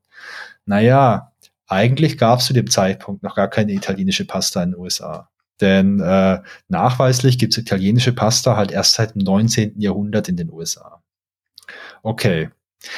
Wir wollen es ja nicht so genau nehmen, aber wir machen es trotzdem. Denn Hoagie, Hoagie äh, schickt ja diesen Vertrag äh, von Dr. Fred durch den Pony Express, äh, äh, schickt er den ja in der Vergangenheit ab. Ähm, den Pony Express, den gab es da halt auch noch nicht zu dem Zeitpunkt. Der kam erst später. Der kam erst zur Mitte der 1980er Jahre entstand der Pony Express und wir sind ja hier im Jahr äh, 1793. Also insofern, hm, gibt's nicht. Dann äh, noch so ein spannendes Ding. In äh, Maniac Mansion hatte man am Anfang die Wahl aus verschiedenen Charakteren. Also man hatte drei spielbare Charaktere zum einen den, oh, ich weiß die Namen gerade gar nicht mehr, aber Maniac Mansion war ja grob die Story, es ist halt so ein Mädchen, so eine junge Frau, die ist entführt worden und ihr Freund wollte sie halt retten und der hat noch zwei Freunde mitgenommen. Insgesamt gab es damals sechs äh, Figuren, aus denen man welche auswählen konnte und je nachdem welche man ausgewählt hatte, hat sich das Spiel auch verändert. Also ein paar Rätsel und so haben sich verändert. War zum Jahr, im Jahr 1987, äh, 87, nicht 90 ein sehr hohes Level an, an einfach Dynamik und Interaktion. Man wollte sowas auch in Day of the Tentacle einbauen. Und in den ersten Entwürfen hatte man das auch so. Man entschied sich dann aber dagegen, weil man einfach geglaubt hat, das macht alles ein bisschen zu komplex. Und ähm, von den Figuren, die rausgefallen sind, also drei Figuren sind rausgefallen. Äh, die eine Figur war, war so ein Poet, äh, die andere Figur war äh, ja so, so, ein, so ein Hippie-Mädel irgendwie. Und die dritte Figur, die hieß Chester und Chester hat man trotzdem übernommen ins Spiel und zwar erinnerst dich noch an die zwei, diese zwei Bildhauer, Ned und äh, wie hießen der andere? Ned Ted und, Ned oder, oder so? Ted und Ned, genau. Äh, die entsprechen im Prinzip dieser einen Figur, die man da ursprünglich mal designt hatte, diesem Chester. Mhm. Ja, was habe ich noch? Ja, ein geiles, äh, einen geilen Fact habe ich noch. Also, es gibt eine Fantheorie. Und zwar gibt es eine Fantheorie, dass Hoagie in Wirklichkeit der Bruder von Ben ist. Und zwar von Ben aus Full Throttle, beziehungsweise aus Vollgas, aus dem Spiel, das wir gerade aktuell spielen. Und wenn man das mal ein bisschen so überlegt, wenn man das andere Spiel kennt, also Full Throttle, da, da geht's um, äh, da geht's um so eine Rocker-Gang und der Ben ist, äh, ist halt so die Hauptfigur, der ist halt so der Anführer von der Gang. Ja, ein bisschen ähneln die sich ja schon, die beiden. Und äh, die Fantheorie, die wurde auch von Tim Schäfer bestätigt. Und äh, wenn man sich dann ein bisschen stärker mit beschäftigt, dann kommt man halt drauf, Ben heißt in Wirklichkeit eigentlich Ruben. Und äh, wenn man äh, dann sieht, dass der eine Bruder halt Ruben heißt und der andere Hoagie, äh, dann kommt man oder dann kann man drauf kommen, also ich tat's nicht, ich musste das nachlesen, dann kann man drauf kommen, dass die beiden halt nach Sandwiches benannt sind. Denn Hoagie, ein Hoagie-Sandwich, das ist halt so ein, so ein Sub- Marine Sandwich, so ein Sub, sowas wie man von, äh, von Subway kennt, also so ein, so ein längliches Sandwich. Das ist ein Hoagie Sandwich. Und ein Reuben Sandwich, das ist ein gegrilltes Sandwich mit Sauerkraut, Corned Beef, Käse und noch ein paar anderen Leckereien, das vor allem so im, äh, im Raum New York ziemlich populär ist. Das fand ich auch noch ganz äh, spannend. Das ist echt cool, das, was, was die sich damals alles überlegt haben und in dieses Spiel reingepackt haben, ist äh, also ja. äh, immer wieder beeindruckend.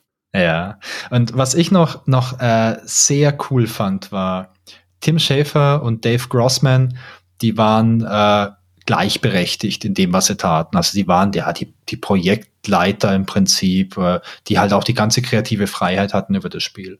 Um zu betonen, dass sie wirklich beide absolut gleichberechtigt sind und nicht der eine jetzt irgendwie das Sagen hat, haben sie Folgendes gemacht. Im Vorspann erscheinen schon ihre Namen. Und zwar ähm, wird halt Vorspann gibt es schon ein paar Credits und da erscheint dann äh, Tim Schafer und Dave Grossman in einer zufälligen Reihenfolge. Je nachdem, wenn du das Spiel startest, wird halt zufällig ausgewürfelt, in welcher Reihenfolge die Namen erscheinen.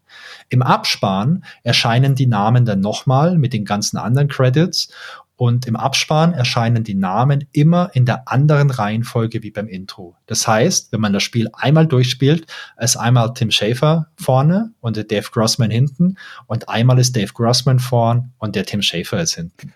Und das finde ich einfach ziemlich, ziemlich cool. Das ist ein geiler Move, denn äh, durch diese Dynamik kannst du das halt einfach machen. In einem Film geht es nicht, weil selbst wenn du jetzt einen Film hast und es, der hätte jetzt zwei Regisseure, die absolut gleichberechtigt wären, könntest du es nicht machen. Du musst dich auf eine Reihenfolge festlegen und die ist für immer dann einfach ins Celluloid eingebannt oder halt heute nicht mehr ins Celluloid, sondern einfach in die Bits und Bytes irgendwie. Sehr cool, ja. Und das fand ich spannend. Ja, das, äh, das ist so ein bisschen das Trivia, was ich gefunden habe. Ähm, was ich, was ich absolut empfehlen kann, vielleicht auch äh, so zum Ende hin, wer das Spiel äh, kennt und vielleicht jetzt keine Zeit oder keine Lust hat, das nochmal zu spielen, aber sich ein bisschen Zeit nehmen kann. Es gibt ein geiles Video, in dem äh, setzen sich einfach Tim Schafer und Dave Grossman hin und die spielen einfach Day of the Tentacle nochmal durch, irgendwie jetzt 20 Jahre später. Das erschien damals, wurde damals produziert, als diese Remaster-Version von Day of the Tentacle rauskam. Und das ist ein Hochgenuss, einfach die zwei Jungs dann nochmal in ihrem Baby zu sehen und äh, auch ein bisschen zuzuhören, was sie für Anekdoten erzählen. Und ja, die sind dann an den Rätseln und dann der eine weiß es gar nicht mehr genau und der andere erklärt dann nochmal, hey, wir haben doch das und das und das gemacht, um da drauf zu kommen. Das ist wirklich, das ist wirklich ein Juwel. Also das kann ja wirklich nur empfehlen und ich glaube, wir verlinken das Video einfach. Ja, auf jeden Fall. Das ist echt Das, das kommt in die Shownotes rein.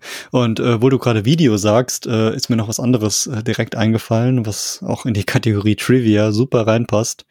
Und zwar die sogenannten Speedruns. Oh ja. Und ähm, also wir haben ja vorhin schon erwähnt, wir haben, also normale Spielzeit sind so fünf, fünfeinhalb Stunden. Äh, wir haben knapp sechs Stunden gebraucht. Ja, und dann haben wir gedacht, so, wie lange haben denn andere gebraucht? Ja, und dann gibt's halt wirklich, also ich muss, muss ja schon fast sagen, echte Freaks, die sich zur Aufgabe gemacht haben, dieses Ding so schnell wie möglich durchzuspielen. Und ich kann immer noch nicht ganz glauben, dass das geklappt hat, aber ich habe es angeschaut. Ich habe es heute noch angeschaut. Ich habe es auch angeschaut, weil ich mir dachte, das kann nicht sein, das ist so kurz, es muss gehen. Und ähm, bei dem Original Day of Tentacle ähm, von 1993 damals ist der aktuelle Speedrun-Rekord sogar erst drei Monate alt und ist 16 Minuten, 59 Sekunden und 800 Millisekunden.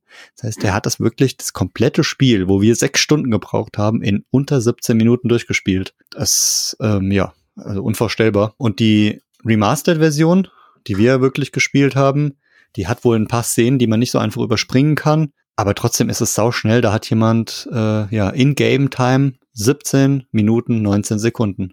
Vor einem Monat noch, wo ich mir denke, krass. Also selbst wenn man weiß, wie alles funktioniert, da muss man sich einen richtigen Plan machen, damit man wirklich die Aktion nacheinander super schnell, also durchführt, nicht nur die, die Zwischensequenzen wegdrücken oder komplett weglassen, sondern halt auch ja, jeden Ablauf kennen, jede Handlung. Man muss teilweise Sachen parallel machen. Ich, ich weiß gar nicht, ob das dann überhaupt noch ein Genuss ist von diesem Spiel oder ob man es wirklich nur noch auf Geschwindigkeit spielt und wie oft man das getan haben muss, damit man so schnell ist. Das ist, also der Genuss entsteht beim Speedrun dadurch, dass man einfach die Zeit schafft. Und das äh, Speedrunning ist ja, ist ja echt eine Szene für sich. Ich habe das schon eine ganze Weile verfolgt, wobei für mich so Adventure Speedrun, das war für mich was Neues. Ich, ich kenne Speedruns halt vor allem so von so alten Konsolen, so von Nintendo, wo man dann irgendwie so Super Mario Brothers irgendwie, weiß nicht, was der aktuelle Rekord ist, vier, fünf Minuten oder so durchspielt. Genau, das war auch das, so was, was mir bekannt war. Also ich habe das auch für, für Jump and Run, das war so ein Klassiker, da habe ich auch auf Zeit gespielt teilweise. Aber bei Adventures war mir das wirklich neu, muss ich zugeben. Das äh, hast du mir jetzt erst vor kurzem näher gebracht und umso beeindruckender, wenn man das erst jetzt kennenlernt. Ja, also ich finde es auch absolut beeindruckend und äh, ja, ich glaube, da, da gehört extrem viel Planung dazu, weil gerade bei so einem Spiel wie Day of the Tentacle, da kommt es ja auch krass auf die Reihenfolge an. Also du kannst ja nicht stumpf sagen, du machst das, das, das, das, das. Du hast diese drei Charaktere, du brauchst eine spezielle Reihenfolge, du musst diese Gegenstände austauschen und äh, ich meine, ey, der, ich, dem Video, das ich da angeschaut habe, da klickt äh, der Typ, der das gemacht hat, der klickt irgendwo hin, damit die Figur läuft. Während die Figur läuft, schickt er irgendwelche Sachen durch den Chrono John noch durch. Das ist halt echt äh, hochoptimiert. Ja, also das ist echt beeindruckend. Können wir auch nochmal Links mit reinpacken. Ähm, wer sich das angucken äh, möchte, ist auf jeden Fall ein. Also ich würde es ich gar nicht als Genuss beschreiben, sondern wirklich so ja als beeindruckende äh, Leistung des äh, Spielers. Ja, und vor allem, es dauert nur eine Viertelstunde. Ich meine, das kann man sich immer mal zwischendrin anschauen. Das ist nicht so ein Commitment wie, wie bei diesem Let's Play von, von Tim Schafer und Dave Grossman, wo ich sage, boah, drei Stunden jetzt, soll ich mir das wirklich anschauen? Also ich schaue mir auch keinen normalen Film an, der drei Stunden dauert, weil es einfach super lang ist. Aber ein Viertelstündchen Speedrun, das geht eigentlich immer ganz gut. Ja, können wir zwischendurch einfach auch selbst nochmal machen, so wenn man kurz äh, Mittagspause, da als, als Dessert gibt's dann einmal einen Speedrun von The Half Tentacle. Und ich würde sagen, wer sich jetzt diesen Speedrun anschaut und richtig auf den Geschmack kommt und sagt, okay, das war die schöne, schnelle Nummer, okay, gut, aber jetzt habe ich mal Bock wirklich auch mal die Extrameile mit viel Genuss, der sollte sich mal unsere Let's Plays angucken von Day of the Tentacle, denn da kann man sich wirklich sechs Stunden lang richtig schön anschauen, wie wir zwischendrin auch mal schön verzweifeln. Genau. Obwohl wir auch schon äh, von Leuten gehört haben, die viel, viel, viel länger gebraucht haben. Deswegen also sind wir schon stolz drauf. Aber ja, unsere besondere Kombinationsgabe und äh, die wilden Theorien, die wir gestrickt haben, die sind natürlich auch viel wert. Absolut. Ja, ich glaube, dann haben wir es im Großen und Ganzen, oder? Ich meine, natürlich könnte man, glaube ich, äh, über ganz viele Aspekte noch super viel quatschen. Also ich glaube, man kann über Tim Schafer noch super viel erzählen, was, was der danach noch gemacht hat. Der hat eine eigene Firma gegründet. Ähm, man kann über Adventures allgemein natürlich viel quatschen. Man kann aber natürlich auch über Day of the Tentacle noch tausend lustige Anekdoten und Details rauskramen. Aber ich glaube, äh, wir haben, glaube ich, einen guten Überblick über das Spiel gegeben. Ja, oder? ich glaube, das Wichtigste haben wir und äh, aus meiner Sicht war bestimmt nicht das letzte Spiel von LucasArts, war auch nicht das letzte Spiel von mit, mit von und mit Tim Schäfer. Äh, daher werden wir da später, denke ich, nochmal auf ein paar Details kommen. Also nicht, nicht heute später, sondern äh, in einer weiteren Folge. Ja, aber was mich jetzt noch sozusagen zum Abschluss heute interessieren würde, wie ist denn so dein persönliches Fazit zu dem Spiel? Ähm, so in, beschreib doch mal in ein paar, paar Worten, wie es für dich war. Sehr geil Darf ich noch mehr Worte nutzen ja, oder oder okay.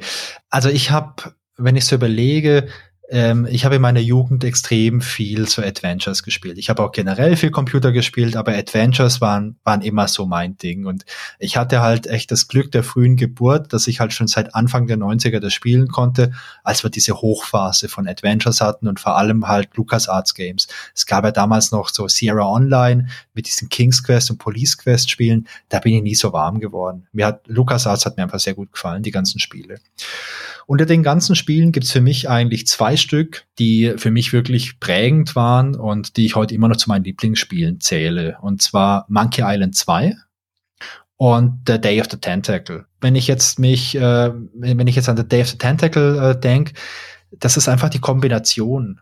Es ist, es ist der Humor der für mich absolut passt. Es ist diese absolut ähm, liebevolle Gestaltung. Also diese Comic-Grafik, die ist so zeitlos. Und auch jetzt beim, beim neuen Spielen nochmal, selbst diese Classic-Variante, die sieht echt schön aus. Und die ist so liebevoll. Und dann ist es halt auch diese Story. Ich finde diesen Zeitreise-Aspekt super spannend. Aber diese ganzen Details, die sie überall eingebaut haben, die sind wirklich schön. Die haben es geschafft, bei diesen drei Hauptcharakteren, die man spielen kann, wirklich auch unterschiedliche Charaktere irgendwie mit reinzubringen und die nicht so austauschbar zu machen. Denn wenn ich mit der Laverne in der Zukunft spiele, wenn ich mit der Laverne in der Zukunft spiele, dann, dann habe ich dann ganz anderes Feeling, wie zum Beispiel beim Hoagie. Also ich finde den Hoagie zum Beispiel super sympathisch, der ist so gemächlich und so, ja, easy und so. Und der macht auch alles anders. Und die ganzen Animationen, die der Hoagie hat, die sind anders wie die Animationen von der Laverne. Und diese ganzen Details machen Dave the Tentacle für mich auch heute noch nach vielen, vielen Jahren, nachdem wir es jetzt nochmal gespielt haben, zu einem absolut runden Spiel, wo ich heute jetzt keinen Aspekt rausziehen könnte, den ich verbessern würde. Und das finde ich was Tolles. Bei anderen Spielen, die ich mir heute nochmal anschaue, also ich meine, aktuell spielen wir ja gerade Full Throttle nochmal durch. Hey, diese Steuerung ist die Hölle. Das also macht gar keinen Spaß. Finde ich. Also das ist so ein Ding, wo ich sage, boah, das ist echt furchtbar. Aber bei Day of the Tentacle. Da bin ich schon auf unser, auf unser Full Throttle äh, äh Review dann gespannt. Äh, kannst du dich, ja, kannst du dich dann richtig austoben und auslassen. Ähm, äh, das wird dann nur noch von der äh, Indie 4 Steuerung getoppt mit dem Ballon. Ja. Ja. Nee, aber um es mal kurz zu machen, für mich ist Day of the Tentacle eins meiner Lieblingsspiele und eins meiner Top zwei Adventures, weil das komplette Spiel sehr rund ist einfach. Da ist eine geile Story, es ist diese Soundkulisse ist toll, die Comic-Grafik, die holt mich ab, diese ganzen Animationen, das ist alles so liebevoll. Und um nochmal den Schluss oder den Kreis zu schließen, vielleicht zum Anfang, Tim Schafer sagt, äh, bei Day of the Tentacle hatte er absolute Freiheit. Er und Dave Grossman, die konnten tun, was sie wollen und sie hatten keinen Stress. Und er schreibt auch, er hat in seiner ganzen Karriere das nie wieder erlebt, dass er ein Projekt hatte, wo es keinen Stress gab, wo man einfach nur so arbeiten konnte. Und das merkt man diesem Spiel einfach an. Das ist ein absolutes Liebhaberstück. Ja. Sehr schön. Ganz kurz gefasst. Sehr, sehr, sehr schöne Worte, ja, wirklich ganz kurz. Ähm ja, mein, mein persönliches Fazit ist äh, fast so ähnlich, ja. Ich würde jetzt einfach spontan sagen, es ist ein geniales Spiel. Es ist das Spiel, was mir aus meiner äh, Kindheit, Jugend, äh, wann auch immer dieser Übergang war, ähm, am meisten hängen geblieben ist, wo ich die meisten Erinnerungen dran hatte, auch die schönsten Erinnerungen. Ähm, deswegen ist es für mich absolut Folge 1 berechtigt. Ähm, sozusagen, es war, wir haben damit angefangen mit unserem Stream, wir haben jetzt damit angefangen in unserem Podcast. Äh, ich habe vor, es auf jeden Fall nochmal zu spielen. Einfach nur, um es nochmal zu erleben, eventuell noch ein paar Details kennenzulernen, nochmal was zu sehen, um einfach ja nochmal zu gucken, ist alles hängen geblieben, kann ich es kann ich's nochmal spielen und habe ich nochmal den gleichen Spaß. Das würde mich nochmal genauso interessieren. Und ähm, ja, um auf Tim Schäfer nochmal zu kommen, ist so ein Typ, mit dem würde ich gern mal eintrinken gehen. Das würde mich total interessieren. Also ist ein super interessanter Mensch und ich würde einfach gern das mal ja von ihm hören, was du gerade erzählt hast. Wie, wie ist das, so ein Spiel zu entwickeln, sich solche Sachen auszudenken und ja, ohne Stress sowas äh, ja, zu arbeiten, zu entwickeln und den, den Fans zur Verfügung zu stellen, finde ich einfach eine ja, total interessante Geschichte. Ja, also da wäre ich dabei. Also ich habe mir, ich habe mir jetzt im Vorfeld mal noch ein paar Interviews durchgelesen, ein paar Videos angeschaut mit ihm. Ähm, der wirkt halt auch unglaublich sympathisch. Und so ein Detail, das mir da jetzt auch noch so in Erinnerung blieb. Er hat ja, äh, ich glaube, 2016 eine eigene Firma gegründet. Das ist äh, Double Fine. Äh, und ähm, das steht auf der Website, bei denen steht drauf, äh, wie der Name entstand. Und äh, Fine ist ja, äh, ja Bußgeld. Und ähm, da, wo er lebt, er lebt in San Francisco, da sagt er, naja, wenn er da morgens halt hinfährt, dann ist da halt so ein großes Schild, dann ist, da steht da dran Double Fine Zone. Also in Amerika ist das halt so, es gibt halt manche ähm, Bereiche in, in Städten und so, wo man doppelte Bußgelder bezahlt, weil beispielsweise eine Schule irgendwo ist oder irgendwas anderes ist. Da gibt Schilder, das heißt, Achtung, wenn du jetzt eine Geschwindigkeitsübertretung hast, bezahlst du halt das doppelte Bußgeld, Double Fine. Und dann sagt er, naja, eigentlich wollte er immer so eine Band gründen, so eine Rockband und die wollte er Double Fine nennen, weil wenn die Leute dann dahin fahren, da wissen, schon, wissen sie schon, wessen Zone die betreten. Und hey, okay, eine Computerspielefirma war die zweite gute Option. Und das ist so einfach sympathisch, oder? Absolut, ja. Ich sag, er ist einfach generell ein cooler Typ, deswegen habe ich gesagt, so das, äh, manchmal kriegt man so die Frage gestellt, hey, mit wem, wen würdest du gern mal treffen oder mit wem würdest du gern mal, äh, ja, ein Trinken gehen? Und da fällt mir spontan einfach Tim Schäfer als, als Typ ein, ähm, weil ich ihn einfach aus, aus vielerlei Hinsicht interessant finde und gerne mal wissen würde, was er über, über, über das Spiel denkt und auch heute über solche Dinge. Also absolut, das wäre das wäre echt äh, sehr cool. Okay, ich glaube, dann haben wir es für heute, oder? Ja, ich würde auch sagen, wir haben alles einmal beleuchtet, haben unsere Erinnerungen wieder aufgefrischt und uns, ich muss zugeben, ich habe auch oft jetzt einfach mal so ein bisschen geschmunzelt und gelacht, äh, weil, weil viele Fakten dabei waren, ja, die mir einfach Freude bereiten. Absolut tolles Schlusswort, finde ich. Wir hoffen, dass es euch gefallen hat und dass ihr auch Spaß beim Hören hattet. Was für Erinnerungen verbindet ihr denn mit Day of the Tentacle und was war euer Lieblingsadventure? Wir freuen uns über euer Feedback und eure Geschichten. Entweder per E-Mail an feedback at grobepixel.de oder als Kommentar zur Folge auf unserer Website grobepixel.de. Und wenn ihr Lust habt, dann folgt uns doch auf Instagram unter grobepixel. Wir spielen übrigens jeden Dienstagabend Adventures im Stream. Große Emotionen und echte Verzweiflung findet ihr unter grobe Pixel auf Twitch. Alle Links gibt es natürlich auch bequem zum Anklicken auf unserer Website und hier in den Show Notes. Und vergesst bitte nicht, euren Freunden von unserem Podcast zu erzählen. Wäre super schade, wenn ihr niemand verpasst. Tschüss und bis bald. Tschüss.